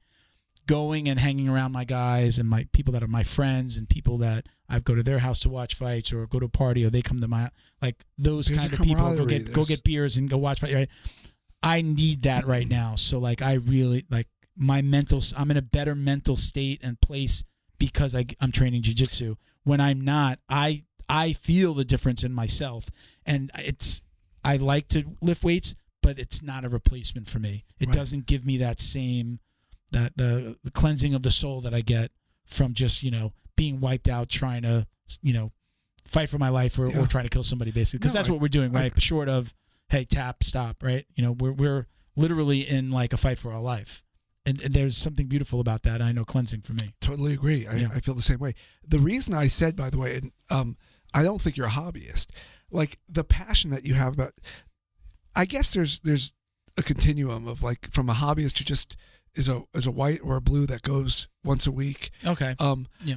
And then of course there's like the competitors, right? The, uh, uh, you know, Gordon Ryan or whatever. Um, I don't think you have to be either a competitor or a hobby. Like you're you're so much more than the typical hobbyist. I kind of feel like I am too. Like we love it. We've been doing it for a really long time. We got to a, Yeah. a, a certain level. Um, and then you are doing a lot for the jiu-jitsu community. I think this podcast, it's a really interesting podcast about the sport that you love. Um, thank you thank you so yeah, I shit, you're you're to me you're more than a hobbyist. Right, let's do this Yep. unboxing um normally uh, might have waited to like i'll cut it in later and you know say goodbye but since tony from bjj boxes one of the reasons why we uh, we met he mentioned you and then we started talking let's let's do it together I hope it's not inappropriate for me to say this. I think he's a he's a good guy and this is a cool company. yeah great Um, he's a great dude. I love getting my box. Yep. I really do. Yeah. It's funny when we say box Yeah, a I lot. know. that was for you, Leslie. I love getting boxed too. Listen, is that is that on high? no, It's not. no. It's on low. Because I can hear it. You can hear it in in the the mics. background? Yeah. Yeah. So this is uh this shirt is the uh is All right. rare breed. Let me go like Oh, that's a cool shirt. I was looking This at is it uh, before. rare breed. You saw this one? Yep. Tony called me up. We talk every couple of weeks, and he goes, "Hey, I just want to let you know something about the shirt that I sent you." And he's like, "We had a misspelling. It says rare bread." so he's actually said he's gonna. I think he's gonna redo the shirt or get another shirt out to everybody who got this box, who got the shirt. But I thought it was funny. I think, I think it's great. I like I I- got one too and I like it. I it. actually told him. I said, I I opened it. He sends us to you know he sends us. He always sends us to. So I always grab one and I'm going to usually wear it if I'm going to unbox it right out. Hey, I got this other. I go. You know what? If you wouldn't have said anything, I don't know that I would have known. I wouldn't have even noticed. I I, don't, I don't know that I would have been like, hey, you know. yeah. I had a shirt. It's a collectible now. I, I I've owned t-shirt sites, and we had the word between misspelled. The, the the W and the T were were swapped. Right, you got to think about it. Right, Right. between right. As the W was first, right? So it should be E uh, B E T, right? B E T W. Butene. Nobody caught it. Yeah. Nobody ever caught it. I don't remember how we. I think I just was looking at it one day and I'm like, "What is it?" Sold that shirt a lot. Nobody said a word. So I told him that story. I'm like, I don't think I would have even realized it, or people would have been like, "Why does it say rare, rare bread?" Hmm, Yeah, it's what's know. interesting. This is interesting. This is a little brain teaser. Here. Scien- I don't think anybody would have noticed. Scientific truth. If the first and last letters are correct, everything else in the middle could be It's scrambled. blah, blah, You'll read it right. Yeah. So anyway, so I got the shirt on, so we'll leave So- it there, right? So Dude, rare that's bread. so fun. Rare bread. So let's look at uh so we got uh, let's see damage control, uh flavored c- cleaning spray. I sprayed that on my uh I wear like a night guard because I grind my teeth. I sprayed Yeah. that on it this morning. Oh, is it is it Oh. It's for spraying mouth guards, Oh, uh, okay. night guards. All right, very cool. Yes, I, um, I brush it every I take it, I brush it and then I before I put it in for for every train. So I do you wear do you wear mouth guard all the time? I don't wear it during jiu-jitsu. I should, but I Oh, don't. oh, But for I have to wear striking? it. I have to wear it at night Yeah. because I grind my teeth because I'm fucking stressed. Oh, oh, night guard. Okay. I'm yeah, no, I I ever my first gym I, I wore it anyway for just jujitsu, but my first gym was we did uh Monday, Wednesday, Friday was uh gi jujitsu. Tuesday, Thursday was no gi with striking class before. So we did like a Muay Thai class, kickboxing class, and then we did an MMA class. So then we were able we did our stand up but with takedowns and you can go into jiu-jitsu and fight on the ground and you know with with the grappling gloves. So I oh, I just always had a mouth guard Yeah. and I use uh, I use one now. A lot of people ask me about it. Um, I use a shock doctor Mhm. called the Trash Talker because it's very thin. So like I don't have to take it out to. It's thinner than a regular Right. like a boxing or an MMA uh, mouth guard. It's thin enough that I don't have to take it out. I can talk in it. A little slurring, but like the bigger ones, you got to like take out to be able to talk. You can leave it. It's called the trash talker for a reason. It's thin enough. It's it's got like some gel in in the like uh, on the in the back. It's a really good one. I recommend it to everybody. As of fact, a bunch of guys at my gym have started to, you know, again, white belts, Yeah. elbows, knees. You know, you get hit right. I don't want to chip my teeth. Uh, so okay, so we got uh, defense soap, peppermint. All right. We got. Let's see here. Mike's recovery relief. Have you used this yet? I haven't. have I this haven't used it, but it's like uh, for a bath. It's mineral it's soap. Yeah. Right? Support the body. Breathe deeply. Oh, it's probably like got a good uh, like smell once it hits the water, right? Old Mike's recovery. Very cool. Sound effects man over there. Uh, Zoa, white peach. I think we've had one of these before. This is really good. And then this this was I I was I'm like what the hell is this? Punch gunk. Tough stuff for the rough stuff. Pain relief. What that's what a name. Very Punch cool. gunk. Yeah. What else we got? Nice. Okay. So we always get and, and you get a T-shirt, right? So you get all this stuff here that you see on the right, and you get the T-shirt. So thank you for uh, the, to the BJJ box, Tony at the BJJ box for hooking us up, for introducing Yeah, us. thanks, Tony. Awesome dude. Thank you very much, Tony. So uh, so let's dive back in. I'm going to put this stuff back in the box. So so where were we? We were talking about what was uh we kind of we digressed a little bit, but we wound up talking a little bit about Rener and oh, the amount that he got, right? Yeah. So So ahead. you know, I think I think Rener, um, he was a very good expert witness for the plaintiff. He did what he was asked to do. He charged, uh, and and I think it's great that he gave that money to charity. Um, but as a as somebody who has to pay expert witnesses, that amount was a little bit I high. mean, it, it was high, but good expert witnesses Yeah. charge a lot of money, right? Okay, and and, uh, and I, I think he was unfairly criticized because this is not going to change jujitsu. yeah. This is not going to make jujitsu You think he would do it again? Um, well, he took a lot of criticism, so. I'm not sure.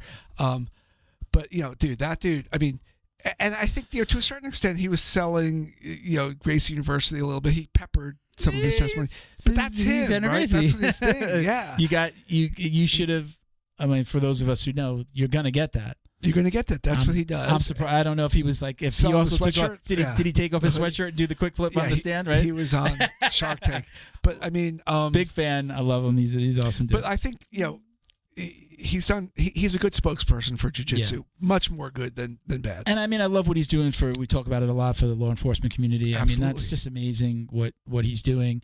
Um, he get he, for that he gets a little bit of hate because people, uh, even some of my past guests, they talk about, well, you know what, you've never been a cop, you've never been in that situation, but they are helping train police officers who are then bringing their knowledge to the table, but then also teaching it. Right? They're not going around teaching every department. Right? Correct. They're certifying officers in a lot of these places in in their jujitsu. What is it? Uh, I don't know if it does. It, does it have a, a name? The- uh, the LEO stuff or the yeah, the I the tact something tactics. I forget. I forget. Um, but just bringing jujitsu to the masses like he's been, I think is incredible. I think we all know. We see the videos. Oh, Right. Again, you might not. You're not. You're not online a lot. I, I'm sure you catch the videos once in a while. Somebody's got to send you a link in an email. I, I get a lot of videos sent Yeah. to me. Yeah, yeah, I mean, you see this stuff and you're like, oh my, like, how could you not be holding this guy down? Yeah. Or why are you doing that thing right in that position and getting rolled over and yeah. or getting a gun taken away from you or just a guy being able to get away and run? And it's just like these most the most ridiculous situations. And we know that the answer is jujitsu. It's just like if you knew a little bit of jujitsu, you'd be able to hold them down a little bit longer, wait for a partner, or what should your partner do? I did a uh, um, I did a seminar a couple of weeks ago. First time I've ever done a law enforcement seminar. Did a seminar a couple of weeks ago with BJJ cops and Freddie Trillo down here uh, in Miami, and it was very eye opening. I've been in all of those positions that they taught, but never with the completion and showing the the handcuffing. Right. So it was just like oh, it's that short of a jump. But even like somebody's laying on the ground getting this other arm. Okay, you have this one, and how do you get how do you get this arm back there? You know, there's an art to it. And there's Right. an art in the way they grab the fingers, and it's just like oh, I've I've been in all these positions. I've never had to put. I've I, I've never done a submission where I had to get both of their arms behind the back like Yeah. that, right? If I get one, right, it's a Kimura, right? Right, It's right, basically we're ending at the Kimura. They're showing how to okay continue the Kimura, get that arm locked behind, mount them from the back, right? We don't do that, right? We would have just ended at the Kimura and that's it. So I, I, I thought it was an amazing seminar. It was very eye opening for me. I would do it again. Highly recommend it to anybody who does jujitsu. Uh, especially now these days, we see like cops in trouble and then like average citizen going to help out. to I'd be help like, I feel like I can actually yeah. help out, and I and I know something now Did a your little bit more. dad Than, have any um, martial arts training? Zero. Nothing.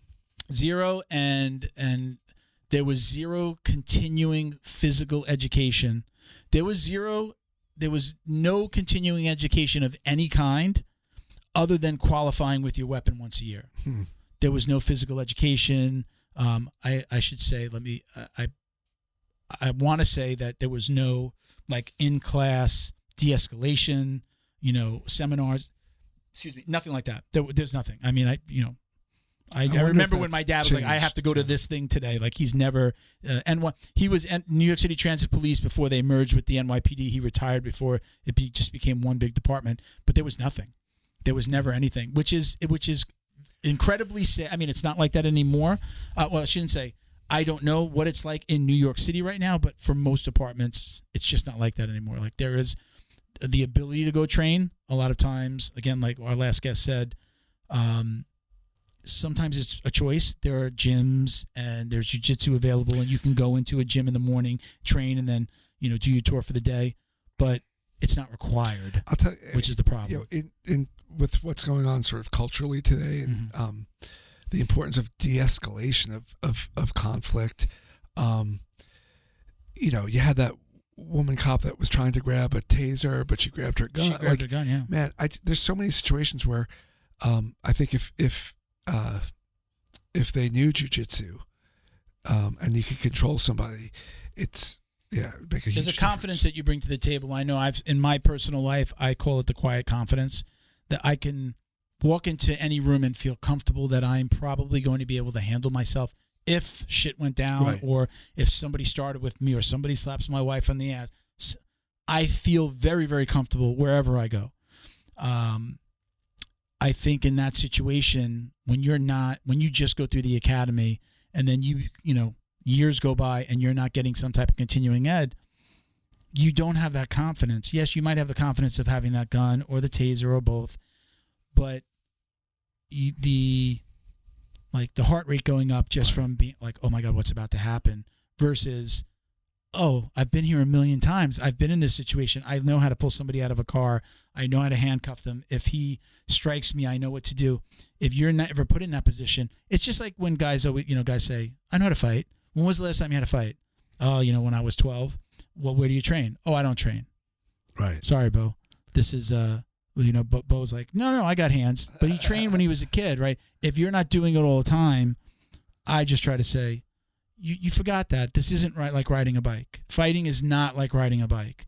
You have to be practicing it to be able to do it. And I yeah you anybody you know people hair, can punch and I, ca- you know yes right? You could do certain things but if you're not training it all the time, is- especially in, in when you're a police officer, if you're not training it, these things are forgotten and you feel uncomfortable, and then accidents happen. and and you know a lot of the guys not not police officers but just the troublemakers on the street that are such big talkers and such tough guys um No, nothing. they, they know nothing yeah, it's it, you know and I, I don't know where it comes from that, that they have that sort of pseudo confidence or whatever but the, the scary thing and i try and tell my kid you know i have two boys um, who are in their early 20s and like they're athletic kids they know a little jits and you know um, but there are some people on the street uh, it doesn't matter if they don't know how to fight they have like i i don't want this to sound awful but like they have nothing to live like you know you got to be very careful who you're dealing with like i think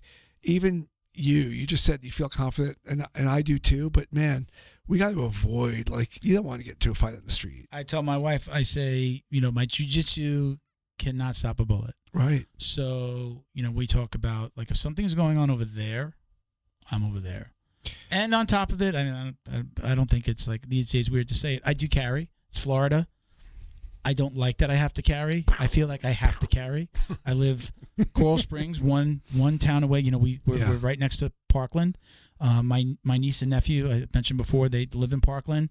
Um, they went to private school, but they would have gone to that. My my Rogers niece, uh, my my nephew would have been had graduated already. My niece would have been at that school that day. I don't know where she would have been, obviously, but um, I wound after Parkland. I wound up doing the class so that you can get your your concealed carry, and then I didn't do it for a really long time, or maybe it yeah, I think I think I, I didn't do it right away, and then like other shootings were happening. I was just like, I, I guess I have to. This is son of a cop, never touched the gun. My father never taught me how to shoot. New York, you don't carry. Right. You know, we weren't like going hunt. We weren't hunters. You know, um, just never really touched the gun. My my first coach, really down here, I think it's the first time I ever fired a gun. My first jujitsu coach, he was a law enforcement officer, worked for Homeland. He was a NYPD and then went to uh, Homeland Security, and he brought his AR, he brought his guns, revolvers, shotguns, and I shot all. That was the first time, and that was in. I started jujitsu right before my 41st birthday, so I was already in my early 40s when I shot my first gun, and I didn't. And you know, now I own two weapons, and I do carry. I'm out. If I'm if I'm out and about, I'm carrying Yeah. only because for no for no other reason than it's the wild. I believe this is the wild west down here, and anybody could be carrying, and you just don't know these days. So, and again, jujitsu, you know, can't stop a, a knife and can't stop a bullet. Do you do any striking uh, training? I have. I stopped really once I went to this school.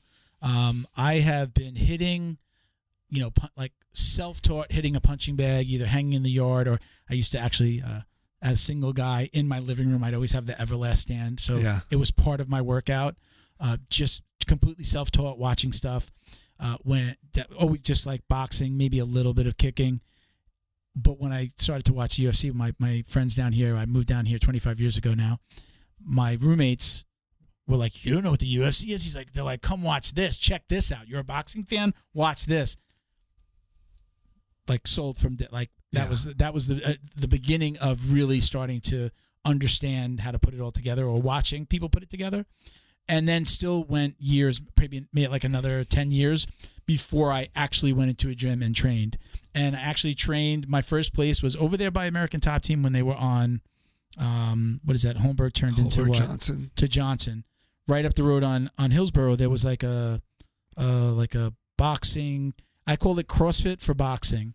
It wasn't heavy weights, but you did like lots of classes, jump rope. Like you could just do Yeah. like the boxing motions. But then I did the Muay Thai class there, and I saw they were doing jujitsu on the side. I never took a jujitsu class there. Family friend opened the jujitsu gym, and that was my first coach. And then I went with him. And then yes, I did stand up there. Actual stand up where somebody was sitting back, not just hitting a bag. So from 16 to my 40s, I always had a bag somewhere, and I was always hitting it, just doing it on my own. LA Fitness, I used the bags there, just stuff like that. It wasn't until my 40s till somebody was actually punching me back in the face. Yeah. So and I and I loved it. it's it's I love. it's all part of it. I think, you know, I, I think it's important to do a little bit of both. I, I mentioned to you, I Yeah. train stand up a bit with Henry Hooft, who I think is the best stand up coach I've ever seen. He's the nicest guy in the world. Great, Yeah. great, great dude, great wife, great gym. The culture in his gym, you know, it's uh he's got I mean, he's got Gilbert, he's got uh Chandler, like a lot of really good fighters, and they just it just seems like such a great place to train. Yeah. Um, but man, he could just make little adjust. He holds up heads and like, you know, just he'll look at your shoulder. He'll look at the way you're holding your wrist and uh, make little adjustments. And I feel, I feel he's really improved. Are you stand- doing stand up on, on regularly or with Henry? Yeah, That's yeah. cool. I don't get in as much as I want, but Yeah. fairly regularly. Are you sparring as well? Do you? Um, yeah, yeah, yeah, Yeah. You got. I think you have to. You yeah, know, be like, wait, I got to go to court tomorrow. Can't Yeah, you know, look, so it's funny because I've, I've had, uh, uh, you know, if you spar, even jujitsu, you get a black eye every now and then. You know, a Yeah. little, take an elbow. It doesn't take much, right? The yeah, skin's yeah, yeah. and um you know this is the immature part of me like i love getting a black eye and going to court and having the judge say mr geller That's- you know, it's like yeah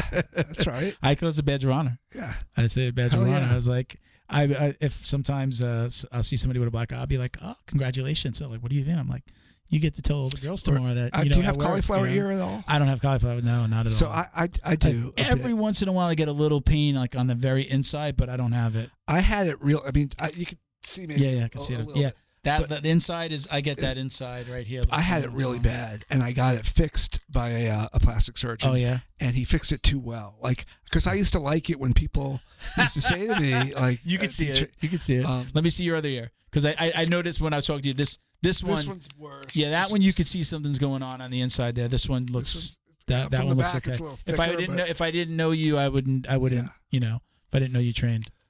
Yeah, I eh, I know like guys want it and like I don't I, I don't know got I my just wife a shirt that says "I heart cauliflower ear" when I had Yeah. it bad. She's Yeah. like, "I will never wear this." Yeah. So what, people will ask me, they'll, they'll find out you tra- that that you train, and they've like, why don't you have cauliflower ear? And I said, I've talked to other people, and they've said maybe your ears just aren't that sensitive. I say, I've always been one of the bigger guys. I haven't trained an American top team. I know that there's levels to this game. I'm in, you know, again, this I go back to the hobbyist. I'm in a hobbyist gym, Right. right? You know, it's these are not guys that are trying to be professional. We're not, you know, haven't done stand Right. up in seven years.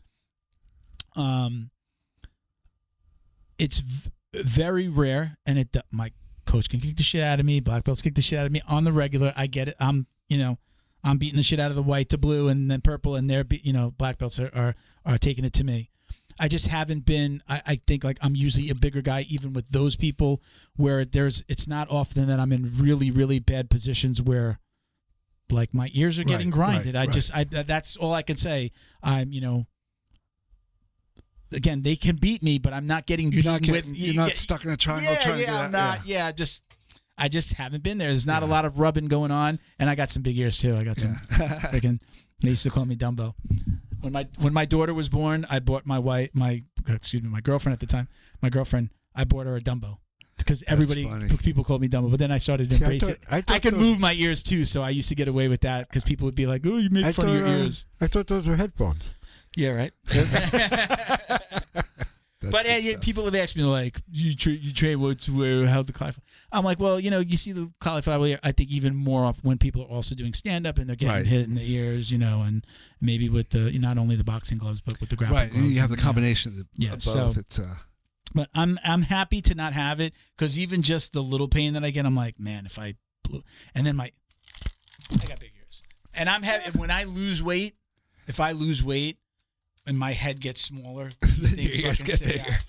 My, when, I uh, want to show you. We don't have to do it on the podcast, but I want to show you what it looked like. Yeah, when my uh, when my daughter was born, my her mom that was like her biggest fear because again I, when I was thinner they stick out a lot. My buddies used to make fun of me like when they were driving behind me in the car. We'd pull over so we like get to where we're going. They'd be like, "Dude, your ears were like with the lights were lit That's up." so funny. They- Everybody gave it to me, so she was always worried about my daughter having my big ears. so she didn't have big ears, but they did stick out a little bit. You know, so much she would always do her hair and cover her ears, and then like we weren't together, so she when I when she dropped her off in a weekend dad kind of situation, I'd always put her hair up. on me, like she, she didn't know she had what her ears look like. Right. She's a beautiful girl. She's uh, sure. Yeah. I tell you, your ears are beautiful, uh, but it's definitely a daddy's. All right, so I got I have a couple of listener questions. Um, let's uh, let's let's just dive right in. So, going back to the waiver, um, we have this is the Instagram question. The handle is epic, but like lots of underscores, but it says epic. Uh, I'm interested in the waiver that was in place that became nullified and how other facilities can avoid that. Now, I want to like kind of expand on it. I know that we talked about it and you said it was so shitty. I still don't understand 100% why would they not let people know like that's such an important fact that there is something in place like you're signing off that I know that I could get hurt. Can you talk about that a little yeah, bit more? So the frustrating thing is we don't know why it was inadmissible because typically a waiver should be admissible. But I'll give you an example. Uh, a friend of mine is a lawyer in Atlanta. I went to law school with him, Pete. Pete Law. What's up, Pete? Um, he had a case. He does catastrophic injury cases, and he had a case where uh, it was some sort of motorcycle park or some. I, I don't know exactly what, but the waiver was that uh, you waive any injury resulting from riding this motorcycle or racing motorcycles. Uh, and his his client was in a side. I'm not a motorcycle guy, but his client Like was in like a sidecar? sidecar Okay. and got like really fucked up. and he was able to get that waiver thrown out because they didn't waive for a sidecar injury. So that would be an example. Like the waivers have to cover the conduct or the injury or the activity, and I actually called uh, just today. I tried to call the lawyer who represented Greener. Okay. Um, he didn't call me back, but I wanted to see what was the what was the deal with the waiver because it's an important question. Epic. Um, I don't know what it. You know, it could have it could have had the wrong entity. I mean, waivers could be really really shitty. You know, let's say it, it was for a different academy, but that he just used it, or uh, it didn't discuss the, you know injuries from rolling. Do you Um, think that changes the outcome at all, though? It, it's important to know that somebody signs off on this. I understand that it might not have been as detailed as it should have been, but do you think, in the eyes of the jury, as Well, yeah, I think it. I mean, there's a there's a concept called assumption of the risk, and that means that um, you may assume a risk. And I think if you go to a jujitsu academy and you sign a waiver, and it's a good waiver, and it's it's it's the type of waiver that an academy should have, you've assumed that there's some risk. Now, what that means is, uh, in the normal course of jujitsu, and I don't mean Rener Gracie, you know, nobody rolls, you know, jujitsu. I mean, like jujitsu, like your academy or my academy, rolling from day one? you're rolling.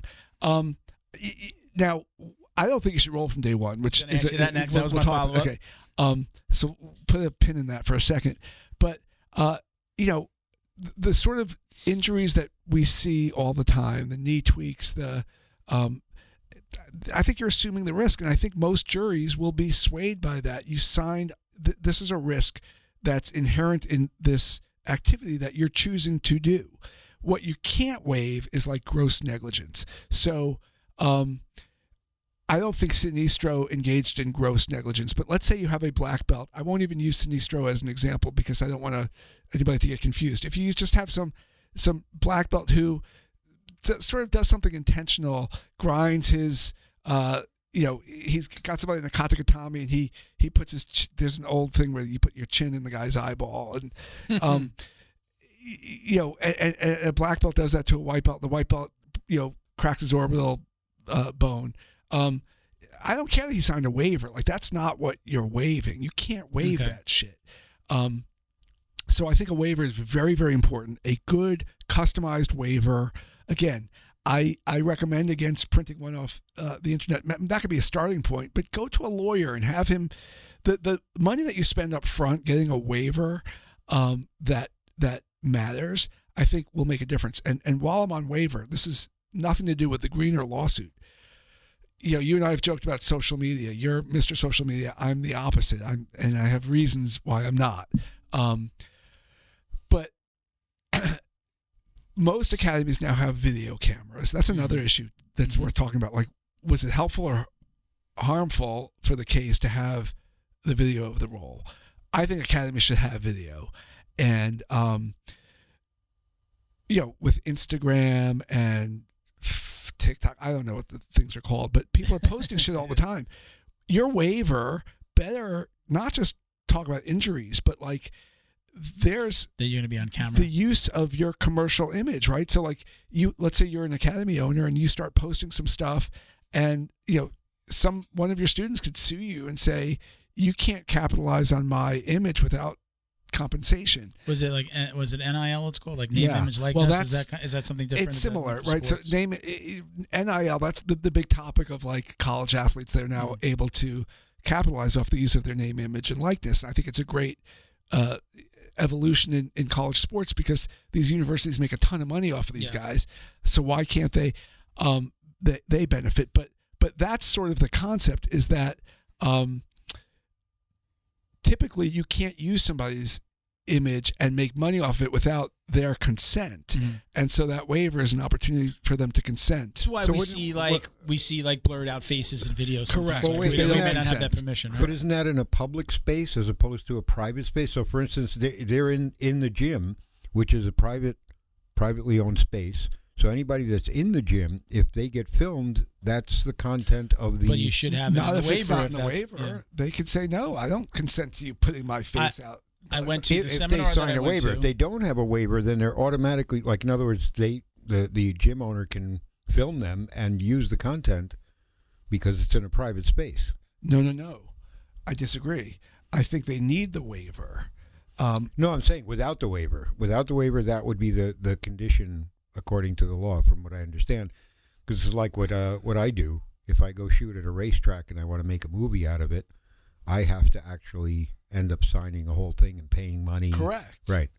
But if you get the waiver, then you're then you're good. So I think Right. like right. You would list these things inside of the waiver, right? Like these are the things. you're consenting to certain It's- yeah. things and you're waiving certain risks inherent in this activity that you're choosing to participate in voluntarily. would a what does a sign work? Let's say it's not in a waiver and a sign that says understand that we have you know 24 hour you know security footage like things like that. better than not having it, but I think having Yeah. them read it and sign it is Yeah. better. Okay. All right. I agree. All right. So let's. Uh, we actually got a question from Miguel, who's not here today, but he did. Uh, he did message uh, uh, uh, this question. He says, uh, "What is the responsibility or legality of a promotion to compensate an athlete if during the competition the other competitor purposely did an illegal move and caused a career-ending injury?" I think that we're kind of maybe saying. I mentioned it to you before this is kind of like the Tex incident, right? The Orlando um, Castillo, who's passed away, uh, with Tex Johnson, right? And and he slammed Tex in a was it a WNO? I think so. Was yeah. it, I believe was it a WNO or I don't yeah, remember. Yeah, it was it was one of the ones on on Flow Grappling. Um, yeah, it was a WNO. I was not know if it was Fight to Win. They weren't airing it there anymore. Um, where he slams him down, and Texas. you know he was I think he was suing Orlando. I think he was suing the organization. Do you, do you know the Yeah. dynamics of that? Do I, I talk about don't know the, the specifics of who the defendants were. You're, the organization is likely to get sued in that situation. Yeah. Um, but the the the all the points that we're talking about for an academy really apply. Like, what does the waiver look like? Um, if if if there was a sort of a, a, almost a criminal act by one of the participants, an intentional, purposeful, disqualifying move that hurt somebody, I think the organization has a very good uh, defense saying um, this was not the normal course of what we were doing. We didn't do anything wrong.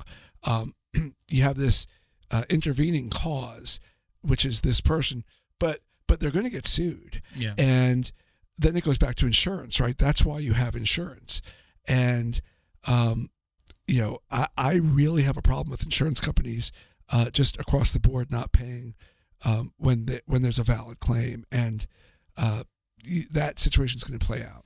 So, aside, let's leave that question there for a second. So, let's talk about. I'm curious for, as, for your opinion. There's been so much made of steroid use in jiu-jitsu lately.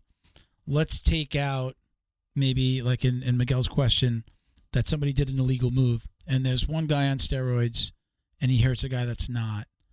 In an IBJJF where where where they it was a banned substance, right? And they're testing for it. Could that person get sued privately, and could, could the organization get sued Yeah, so I if they're hurt by somebody who's taking steroids I and has that unfair advantage? One of the like in, in organizations where there is testing, right? So that makes it illegal. That makes Yeah. it cheating. Yeah. I, I think it's cheating anyway, Yeah. right? Um, but um, the problem is that they test after the event, correct? Yes, So like at, least for IBJJF, they were testing. I think just the top two. They only test first and second place. yeah, that's a really it's an interesting question. I'm a Yeah. lawyer. I'm I, feel like I'm a black belt lawyer, but, uh, but but you know we don't necessarily know. I wonder the- in in my Yeah. mind is that akin to like coming in with a weapon like is that is steroids and your your size and your strength that you bring in when it's banned let's let's say call the UFC right the UFC that's banned you cannot take steroids and fight you get tested everybody gets tested um if I come in and then hurt you I you know beat you to a point where you have brain damage or something like that could I are are both myself or the offender and the organization responsible? Can it go both ways? The offender certainly. I think the organization. Um, and it ends it criminal for the yeah, that's person, A, that's right? a good. Then it goes It's a good question. yeah, man. did we It's, uh, stump you? Well, yeah, because I I don't think it's ever been. I don't I don't. I'm not aware of any such lawsuit. Mhm. But if you're taking a banned substance that makes you, let's call it superhuman, right? That gives you some added advantage. Um, it's not like uh, uh, who's the biker, uh, Lance Armstrong, right? Because now you're hurting somebody. Yeah. Like that's what, Yeah. um, you know, yeah, I think there's a potential liability there. I don't know that the organization would be held liable. Uh, then all of a sudden they're gonna have to start testing beforehand, right? Like, you Yeah. know, um, I mean, there there have been instances in boxing, and I don't remember the names, but you know where like stuffing gets taken out of the out of the gloves. Or There was a there's a famous one going back to probably the 70s or 80s, right? They were they took some of the the padding out of the gloves, and then the the opponent got got hurt, Hurt. and then they were like the coach and the and the fighter were both banned. Um, like in a situation That's like that, I'm certainly like criminal thinking like you know think. yeah right Yeah. you if you're taking something that's you know that's banned and or there's an unfair advantage, does that lead to you know Well, because it's Could it be knowingly. If you're doing it knowingly, Yeah. you could call it criminal deception. yeah, no, I think that's criminal conduct, and if you have Yeah. a criminal, you know, charge, I think you certainly could have a civil lawsuit for for the uh, damage for the injury. Okay. All right. So oh, I forgot to start my uh, my timer again. How long were we back? We're at twelve fifty. Okay. Uh, all right. So that we're gonna leave the questions there. We have a segment on the show. Have you listened all the way Oh. through? Oh gosh, You know- means I have to do all the- Do I get to do it? the end. Do I We're get to ready to. We're ready for the. The drill down. There we go. Okay. So we have these. Uh, we have about seven or eight questions that we typically ask. We're just going to jump around. These uh, have come from like some of the most commonly asked questions that that people send for guests. So we kind of just like kind of formed. Fuck, I wish I listened the- to this. Yeah, I would have been prepared. All right. So you didn't listen to the end. Gotcha. All right. So so the first question is do you listen to the podcast to the end of the show? Yeah. Okay. So You okay. dog. So we can we can expand on these on these at all. This is a little bit more on the personal side of of, of it, you know, putting aside the um, you know the, the case and things like that. So um so number 1, preference. Now that you're training both, uh, training at 10th Planet, gi or no gi? Do I'm a still a, preference? gi guy. Like Yeah. I'll always be. I love it, but Yeah. I have a great respect for no gi. Okay. Go ahead, you can expand on. it. Did oh, you have more so to say? so yeah, no, I, I feel like I'm sort of a traditional kimono guy. Um, I think it's, and I didn't when I first started taking jujitsu. I was like, huh, the gi. Um, but now I love some of the lapel chokes, and I like. Uh, I think it's a slower game, and for me, um, as I'm, I'm older, I, I'm not as flexible. I still have some strength, and so I, I still have good grips. Um, and I think the you know I feel in control in a gi. Um, the no gi game, although my academy I think has no gi classes, I never really was a no gi guy. Um, but now, as I said, I'm training a bit with some tenth planet guys, and uh, it's been eye opening for me. I think it's some really really cool moves. It's I'm also sort of learning the leg lock game, which was never a big part of my game. Um, and they're they're they're amazing leg lockers and knee bar. You know, I, I told you about the guy I, I learned knee bars, and then just other sort of weird. Uh, you know, they've got great names. Fucking bunch of stoners that come up with these awesome names. And So, so as someone, uh, this leads me to this question. This is aside from the drill down. So, I've you know primarily trained in the gi. Uh, we do no gi as well at my school. We actually do more no gi now. Uh, we have uh, two days a week that we do no gi. We're open seven days a week, so it's like open two open mats on the weekend. jujitsu for life. Yeah, yeah, man. So uh as someone like I'm we're just like really getting I'm at brown belt really just kind of getting the leg game. Does that like I've always been like, man, I don't know, you know, like I I can't hold my own in that arena just yet, especially on the nogi side. I mean, I you know, I know positions and but I'm definitely not where I Yeah. want to be. As somebody as somebody that's on the cusp of a black belt, what would you tell somebody like me like I I don't know if Well, I, I'm fir- worrying about it too so- much. So, don't have imposter syndrome. I promise you, Yeah. there are black belts that know as much or less than you about the leg game. It just wasn't a big part of it. yeah. um, I think it's important. So I think I, I encourage you um, to to learn because I think like when I roll now, um, it's such a big part of like the evolution of jujitsu that if I I feel like if I don't have at least the threat of of getting your you know a heel hook or or um, you know attacking that bottom half of your body, then it gives you such it gives the other guy such a huge advantage. Um, and I think you need to, you know, you probably already know this, but learn, you know, how to defend um, uh, a, a leg entanglement. Um, but but no, I, you I, that you use the right words. Like you start to feel the imposter syndrome. At this, did you did of you go through I that too. when you? I used to say yeah, I'm a brown belt in jiu-jitsu, but I'm a white belt in leg. You know, yeah, yeah. um, but you'll pick it up fairly quickly, and you just need to know just enough, right? So Yeah. I'm that's never going to be. I think at this point you have a game, right? You Yeah. have your jujitsu. I have my game. My game is not a leg lock game. I might surprise you, and and and, and you know if I see it there, I've got some setups from De La Riva where you know I may go for that. But um, uh, I think it's important to learn. But again, like I love that jujitsu is evolving, and I think Tenth Planet, and, and even like the uh, like I don't know if you know Mikey Musumeci, but like Yeah, yeah. so my my son used to train with AJ Sousa, and before Dylan, my son used to go to AJ's. Mikey was there, and w- w- just what a nice guy. But like that's different jujitsu than what I Yeah. grew up with. Um, I think it's great. Like there's a lot of old school jujitsu guys that that don't want to learn it. They're just they have a closed mind. Isn't that the opposite of what a martial artist should have? Yeah. Shouldn't we be open to learning new things and to evolving and to it doesn't mean it's going to become the way I do jujitsu. I'm not going to try and berimbolo you, yeah. but I'm gonna. I, I want to know it. I want to be able to Yeah. at least play with it a bit or or defend against it. okay, cool.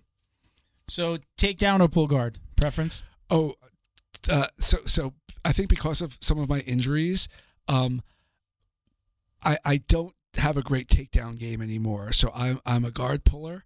Um, I I like to slap hands and start from uh from the ground. You know, Yeah. I don't want to be thrown like, you know, we talk about these injuries and like was that back take that that Sinistro used dangerous.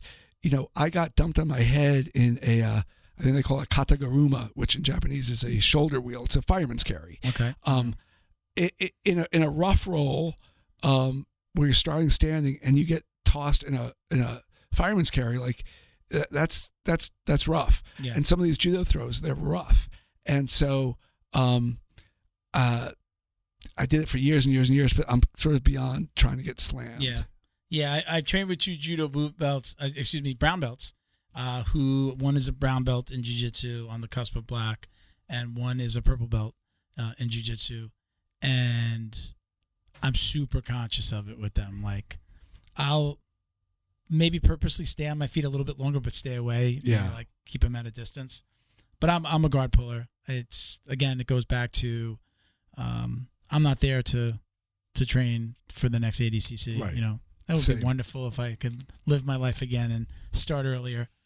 I want to let's do some jujitsu. I'm Yeah. not so worried about the throws and Right. or, or again hurting myself. So it's a, it's on my mind. It doesn't stop me from from rolling hard, you know. But I'm smart enough You to know, know that I, I, don't. think yeah, I think we're sort of similar in that. I don't want to. There's that, what what benefit do I have of of rolling super hard to get hurt? Right. I know, I've done it before. I've I've done it and been hurt. Again, starting over forty, and we know how hard it is to recover from injury, especially you know, once you break From forty. everything, dude. yeah. If, yeah. remember when you were a kid, you could play tackle football Bounce out in the back. backyard. You're Yeah. fi- like now everything. It's Yeah. just the recovery. Uh, it's muscle gun twice a day, CBDs, Yeah. roll-ons. Yeah, making coffee. you know, I, you know, sprained my arm I- making coffee the other I day. it is if I want to train like the I, I was sick a couple weeks ago and went back and I trained for seven days in a row. I usually don't do that. It's usually one on, one off. If I the only time I do two back to back are usually Saturday and Sunday because they're open mats. They're in the morning and I have a whole day to recover over the weekend. And I w- roll. I went for seven days, and that I had to in order to do that, I had to use the so right every day. I had the muscle gun two to three times a day cold showers after training, short of an ice bath. Yeah. That's what I can do. Cold showers, uh, Tylenol because I can't really take anything else. You gotta be careful about Tylenol. Yeah, but in these seven days I Yeah. had to. Um, ibuprofen kills my stomach. Uh, so all of those things, eating good, had lost a little bit of weight during that time too. So just eating right, like I had to do everything for me to still get there. And now this week it's been back to like every other day Yeah. because it's just too, it's well, I actually did Sunday, Monday, and then off Tuesday, did Wednesday, off today. But I'll train Friday, Saturday, Sunday. I'll train, That's the next three impressive. days. That's, that's more training than I but yeah, I'm.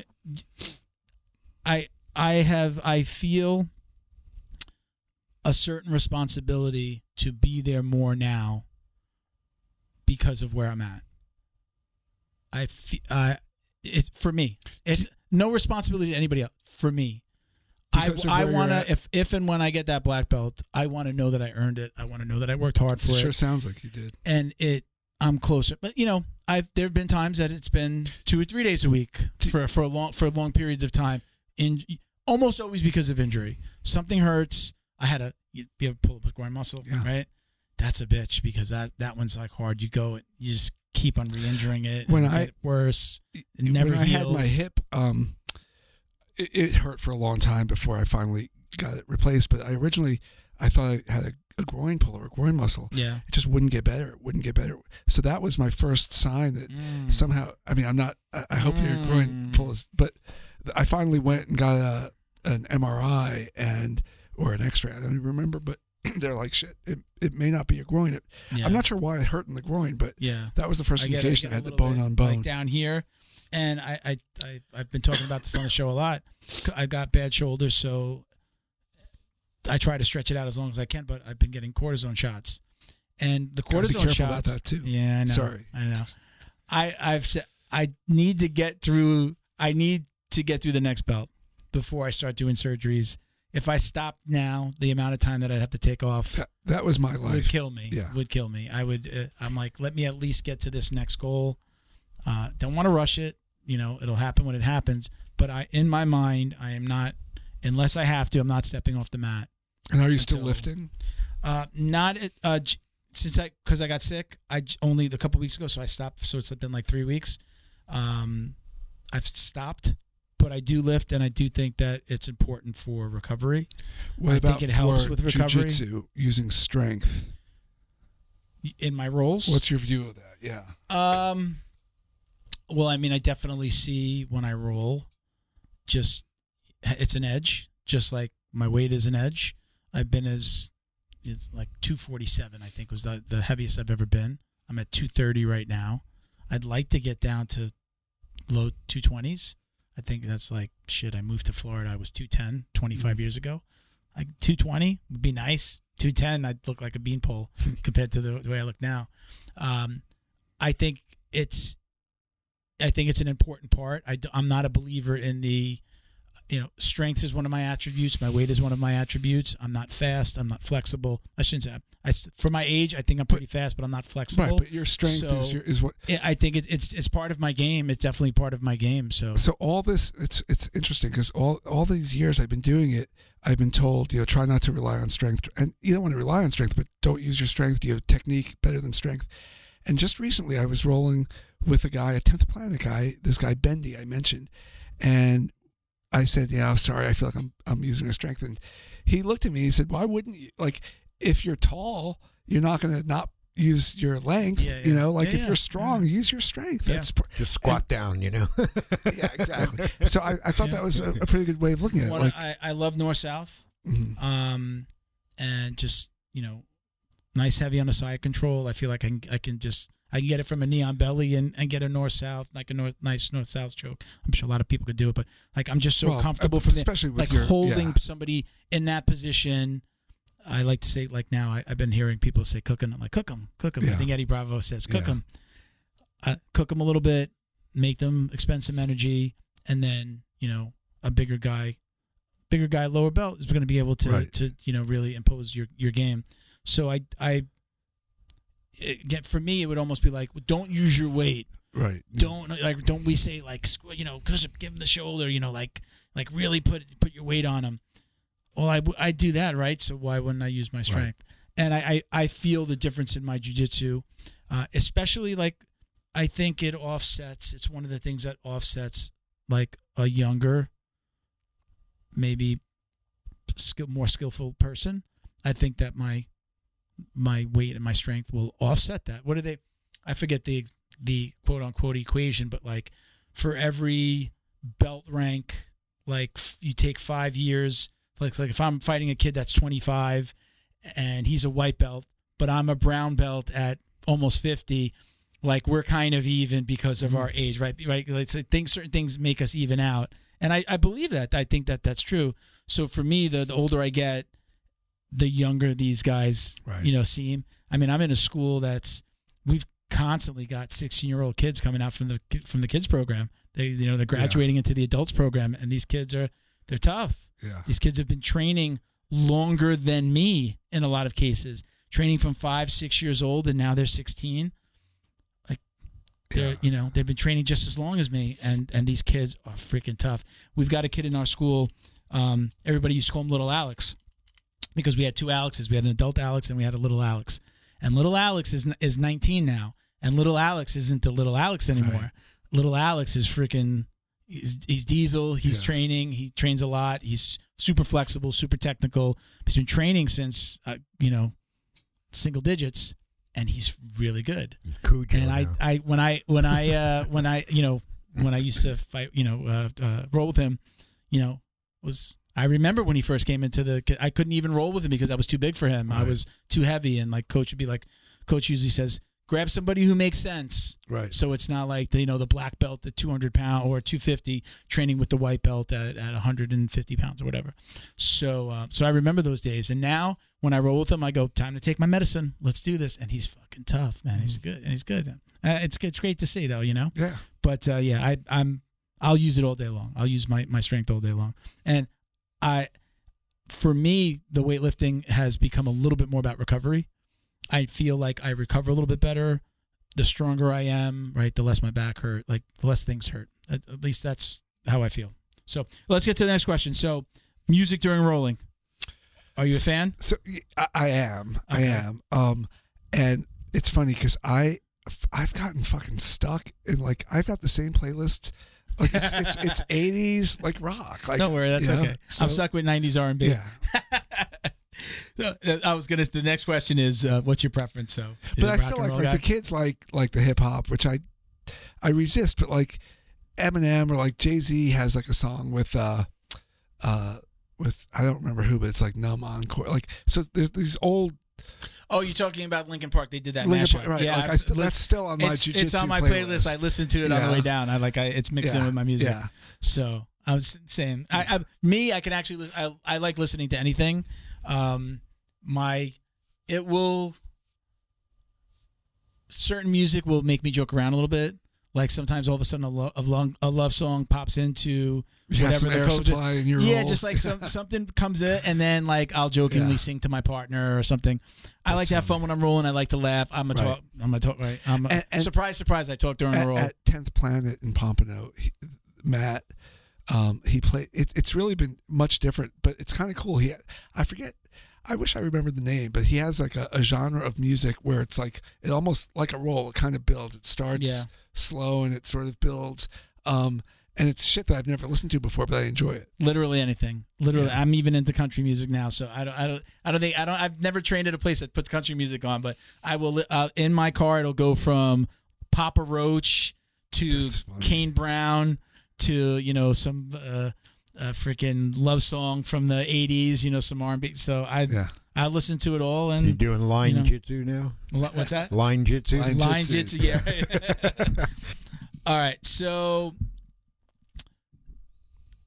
Do you are you a consumer? I know you don't watch you, you you're not online. You said a lot, but are you like a fight fan? Do you watch UFCs? Oh, Do you sure. watch boxing? Yeah, yeah, Do you watch BJJ events? Um, so I have a subscription to Flow Grappling. I don't watch it as often I should. I- I'll go on YouTube and find like a fight, like a, a match Yeah. that I'm interested in.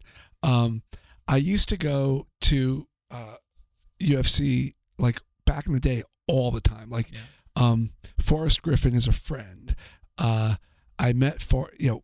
There's a guy named Rory. It's a whole long story, but Rory Singer fought in the UFC. He was in the Ultimate Fighter. Guy from Athens, Georgia. He he and his brother Adam great jujitsu, great fighters, great people. Great. Adam's a sick coach. I mean, Warriors too, Yeah. but they were Forrest Griffin's original coach. And it's a whole long story, but Lambert used to put on um, something called the AFC. This is probably. Do you remember the AFC? I I it may have been before no, you started. I don't remember. I know it because we had Jessica Aguilar on, Yeah, who was like the first female fighter. yeah, I know, Jess. So she was when we were doing the podcast at my house. She came and did a podcast with Um, us, and she mentioned it. She mentioned the the, the first days. So, um, like Pahumpa was her jiu-jitsu Okay. coach, but uh, that used to be sick. There was a lot of fights, and and um, at the time, it, you know, th- these great uh, American Top Team fighters, and there was a, a sort of a competing school where you know Charles Charles McCarthy is a friend of mine. Chainsaw Charles, he fought in the UFC. Masvidal, they were part of a different team. I mean, they ended up going to ATT. Um, it was called FFA, which I think was like Freestyle Fighting Academy, and there were these. Uh, it was just great, great, great fights. Um, and Rory was supposed to fight Marcel, and at the time, I there was like the underground forum was like the online Yeah, yeah. where there's yeah. like shit talking, and I started shit talking this guy Rory Singer because he was going to fight my coach. And dude, I think the guy wanted to fight me, um, and so I wasn't going to be a pussy. I wasn't an MMA fighter, but like he's like, yeah, well, we'll see when I'm there if you're going to come and say this shit. And somehow we ended up talking, and we. I mean, ju- jujitsu, jujitsu, and MMA. It's just a weird thing where it's a community, and we just became friends. He was Forrest Griffin's coach.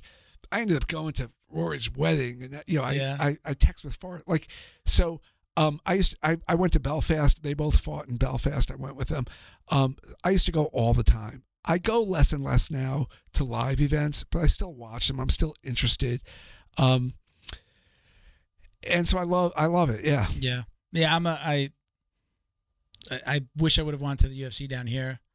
I Uh, was in. but- Ve- ironically, in? I was in Vegas, and Henry had like seven fighters fight that Yeah, night. been Um, there. I would have been there, and I mean Gilbert fought. You know, uh, Gilbert's a great guy. Yeah, man. Um, but I was in Vegas for a work event, so I I'm that's really where this for me box watching boxing as a kid with my pops and then getting into the UFC that's where this all came watching came with your pops. So I, my dad passed away a, a few years ago. Oh, yeah. Um, I still he was just a great dad, and I remember watching boxing with him. yeah Um, and I remember this is not what you were talking about with the guy who took the padding out, but do you remember Ray Boom Boom Mancini? yeah And he Yeah. fought killed the, he the- Yeah, yeah. right, and like that was just a an, again a freak accident, yeah and, and I think it fucked him up. I don't think he fought after that.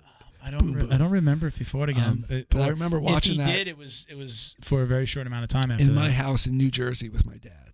then he became a commentator and, Yeah. and yeah yeah I I actually I remember that as well I was I was very young We were kids. You were I- younger than me. it was uh I in the beginning when I watched with my dad it was because we only had one television and when boxing was on my dad had control of the TV so I'd watch and then you know starting to to know it and learn it where it really kicked in for me when Mike Tyson came around I was in high school Yeah.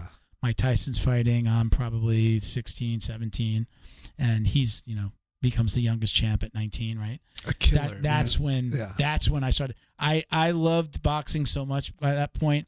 I re- did a speech. We, I was like in a in a like an English class where you had to write speeches or or at least whatever. I I, I just wrote a paper on on uh, on Mike Tyson, and our birthday's on the same day, June Wow. thirtieth. So I was like, I had that tie. It was my favorite. Oh, it's my God, it's my birthday. It's meant to be, right?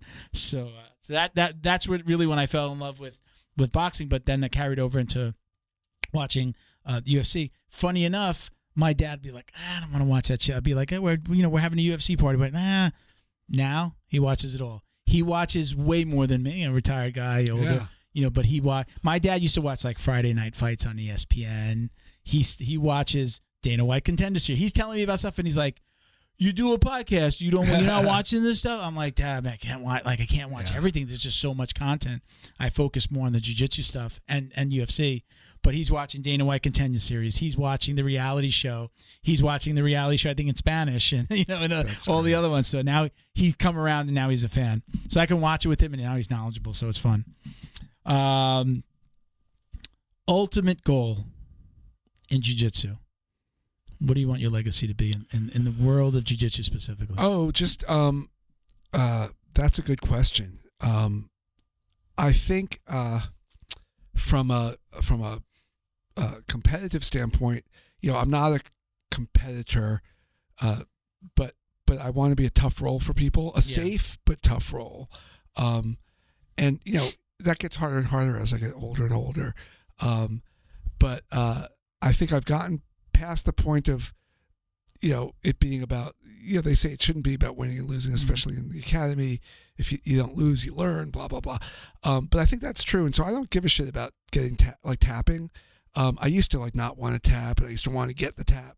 And i think my ego i've gotten to the point where i don't i don't necessarily care about that but but i certainly don't want um to to, to be a you know like a whatever a tomato can, whatever they call it. Like I'm a tough So, role. tomato can? Is that what they, Yeah. So I, I want to be tough role for people, but I also want to be somebody that was helpful, helpful to the Yeah. community. I've helped uh, instructors in various ways. Um, you know, uh, supportive, helping students. I taught the kids class for a while. Yeah. That was my way of trying to get my kids Yeah. i- i- i- Yeah. interested. You know. Did they? Did Um, they? Did, uh, you, you mentioned before, like your boys. Yeah, like, they did So said a when- little bit when they were jiu-jitsu. young kids. Um, uh, they did it, and uh, and it was it was a lot of fun. Was it for me. mandatory? Like you guys? No, you I was learn never this. like that. I was never like that. Um, it was like, hey, let's have some fun. And teaching a kids class is um, is tough. Like Yeah. depending on how young they are, but it's it's somewhere between babysitting and trying to teach some discipline. And Yeah. I think it's great for kids. Um, but I, I always was somebody like shit, man. I'm, you know, I'll help clean the mats. Like I, I, I just want to be somebody who was a good contributor to the academy, and and um, that's Cool. all. All right. So this is our last question. I think I know the answer to it. I have. A, I think like if I recall, like there was. Oh, I think it was in the article that that you sent. The the the, the legal was it legal dragon law, law dragon Law right? Dragon, yeah. Do you or do you not wash your belt? Interesting. So the law dragon. So it's funny. I actually heard you. I I had until recently. I had never washed my belt. I was always under the presumption that you're not supposed to wash your belt. I'm a clean freak. I'm a neat freak. Like I don't want hingworm, um, ringworm, but like Hingworm. Marcel. Well, that's what he. Call, so Marcel, I love you, buddy.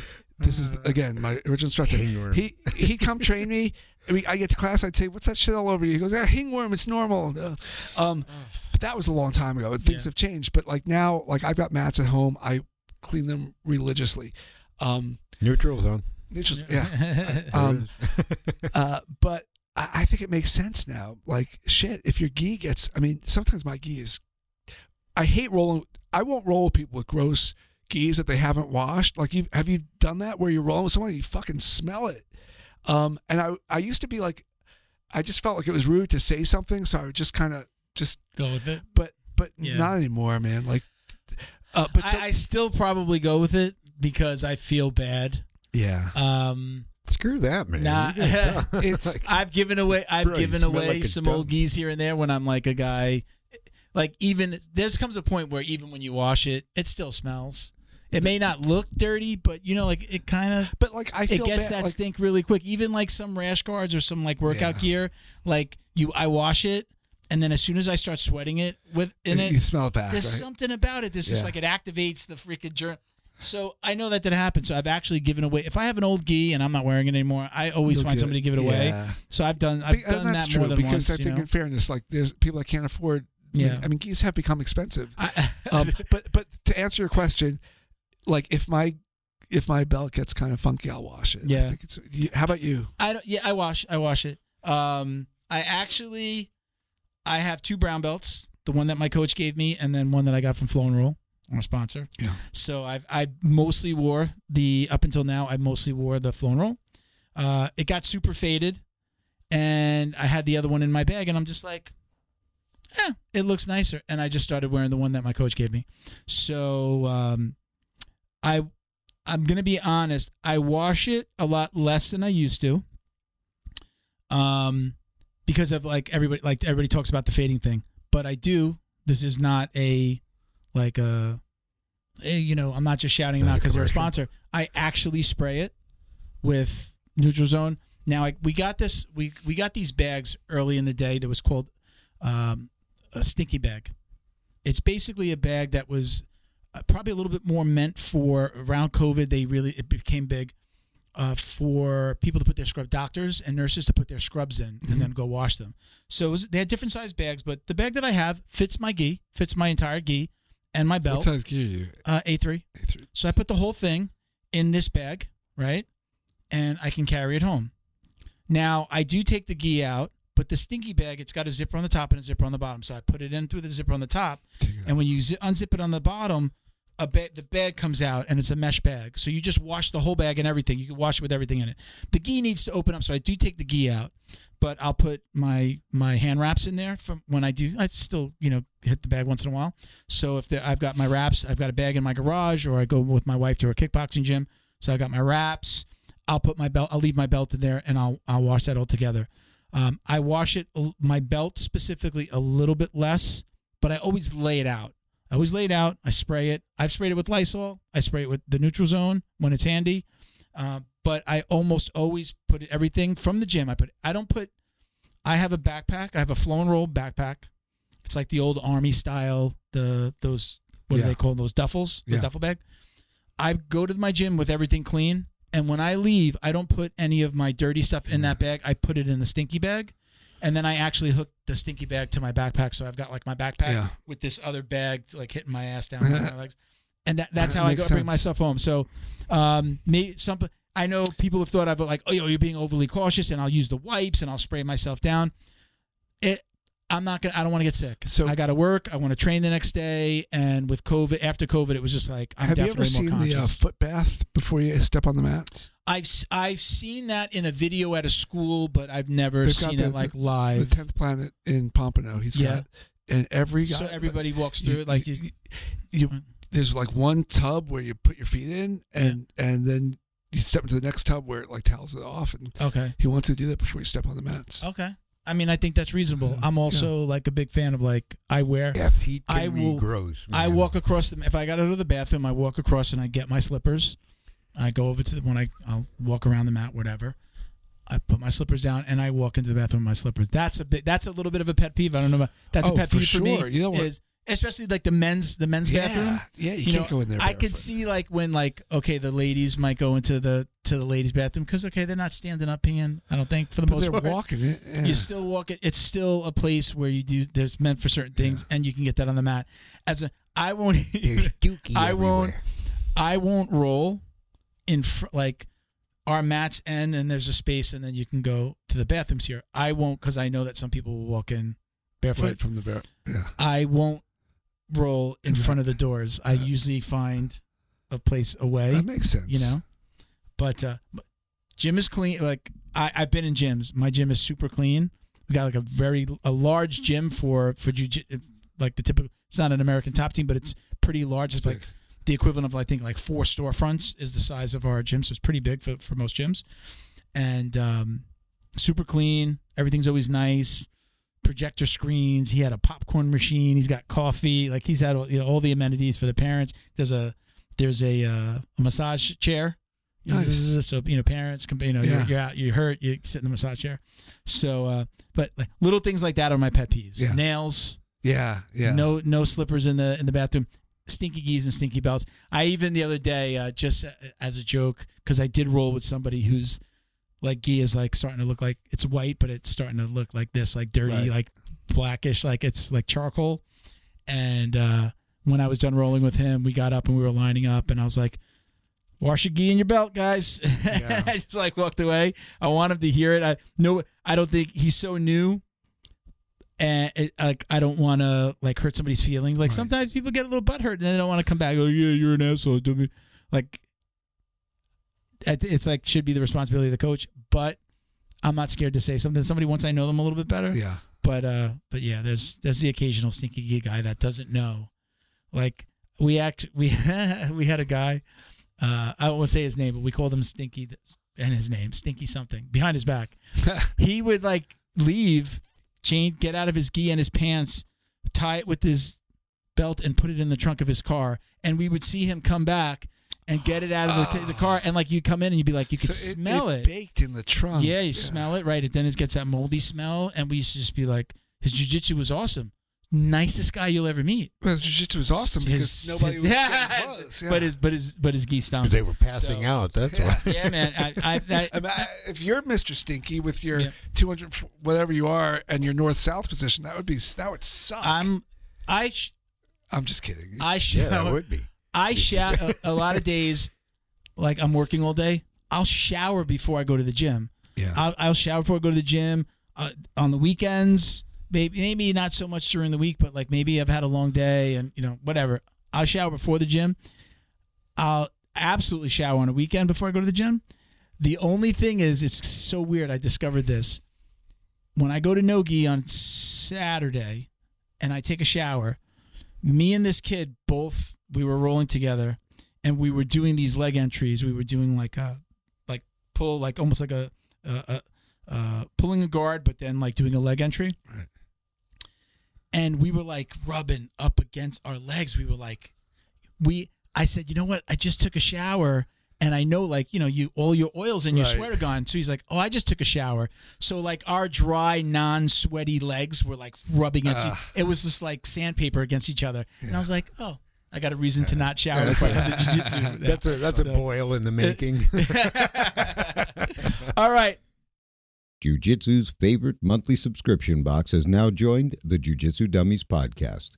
The BJJ box is delivered to your door filled with premium Jiu Jitsu and grappling apparel, equipment, supplements, supplies, snacks, and more. The crew at the BJJ box find the best in the world of Jiu Jitsu and guarantee every box to be worth more than the cost. Each box includes four to seven items you're going to love. Visit thebjjbox.com and use code JJD10 to get $10 off your very first box. And give them a follow on Instagram at TheBJJBox. Neutral Zone is combat family owned, so they know you need to keep yourself and your equipment clean. They created Neutral Zone Clean wipes and sprays for just that purpose. Neutral Zone products are formulated to reduce the risk of bacterial and fungal infections. Whatever's making you sweat, weight training, rolling on the mats, yard work, or just working around the house, Neutral Zone Clean wipes and sprays can make you feel and smell refreshed. Use code JJD to get 15% off your online order at neutralzoneclean.com. While you're there, sign up for their newsletter to receive the latest info and updates on product launches like their new shower gel and soap bar coming soon. Are you Neutral Zone Clean? Special thank you to the crew over at Flow and Roll for all their support. Flow and Roll is renowned for their incredible Nogi rash guards, shorts, and leggings. Flow and Roll has quickly become the premier custom apparel provider for academies big and small throughout the United States. Reach out today to discuss your custom order and ask about their incredible pre-order program. You can send an email to flowandroll at gmail.com or visit their Instagram at flow underscore n underscore roll and shoot them a direct message. And yes, they can create an awesome custom gi for your academy as well. Visit flowandroll.com to check out their awesome designs, and while you're there, pick up a Jiu Jitsu Dummy signature tee exclusively at flowandroll.com. And remember, you'll get 20% off your purchase of t shirts, rash guards, or gis with code JJD. Listen, I always give a guess if you anybody you want to say hello to, any shout outs. I'll shake your Um, hand too. I, man, I, I thought you were extending No, no, I was say, well, no, it's your time. I, you know, Um, people want to shout out sponsors, friends, coaches. This is Oh, your I have, time. I have no sponsors, but um, man, I, I mentioned most of the coaches, but Rodrigo Mendez, uh, RMBJJ in Delray Beach, he's moving to a new location. Uh, 10th Planet Pompano, Matt Walsh on Atlantic, great guys, and then all, all, all my past man from Pompina to Dustin to Marcus Aurelio, Chris Martins. Shit, I don't want to miss anybody. Um, Ernesto Mendez in Aspen. I spent some time out in Aspen. He's a great Okay. coach. Uh, I've learned a lot from him, and uh, and of course Henri Hooft, the stand-up. Uh, Marcel Ferreira, can't forget him, and um, my wife Leslie, who has supported me doing jujitsu. She's been with me forever. you got to tell Um, me the secret to that she, one. She doesn't. She doesn't love it, but Yeah. yeah. my you know first wife, happily married, lover. Did she uh, really? I. I like my wife. I, I said before, like she just realized, like I'm better with the jujitsu than I am without it. Yeah, I And think she, she, realizes that it wasn't just about her finding something. She realized, like, yeah, he's calmer. Like I tell her, like, if you're gonna fight with me, you have an argument. Like, get me after jujitsu class, not when I'm go, not like I'm going there to get rid of the stress of the day. I'm gonna come back stress free. Talk to me so then. true? You know, like talk to me, or like if you're mad about something, I'm going to be the I'm I'm, gonna I'm gonna A be the easiest person to talk to, a better version of Like- myself. I'm, everything is gone from the day. I'm not thinking about the the account that's got a problem or the website that wasn't built in time. Like I'm not thinking about all the then, BS. And then like you le- you leave the academy and you're in your car and like some dude cuts you off and gives you the finger. Like who cares, right? Like it's I just it's this, it's, this it's guy trying to kill me. it's this cathartic feeling. And then if I'm doing shout outs, I gotta shout out my kids, Jared and Dylan, two most important people in my life. There you go. All right, man. Thanks, man. We'll leave it there. Thank you very much for doing this. I appreciate great. you coming in. Um, check us out at Jiu Jitsu Dummies on Instagram for all the ways to watch, listen, and support. Uh, my Instagram is at Uncle Milty BJJ. You don't have an I Instagram. have no Instagram. You have. You don't want to give your social media even if you Nope. had it, right? Nope. Okay. Bo. At B A D W E R K S. All right, man. And Miguel, we miss you. Hopefully, we'll see you soon. And thank you for watching and listening, everybody. Peace, love, jiu-jitsu. Os. Us.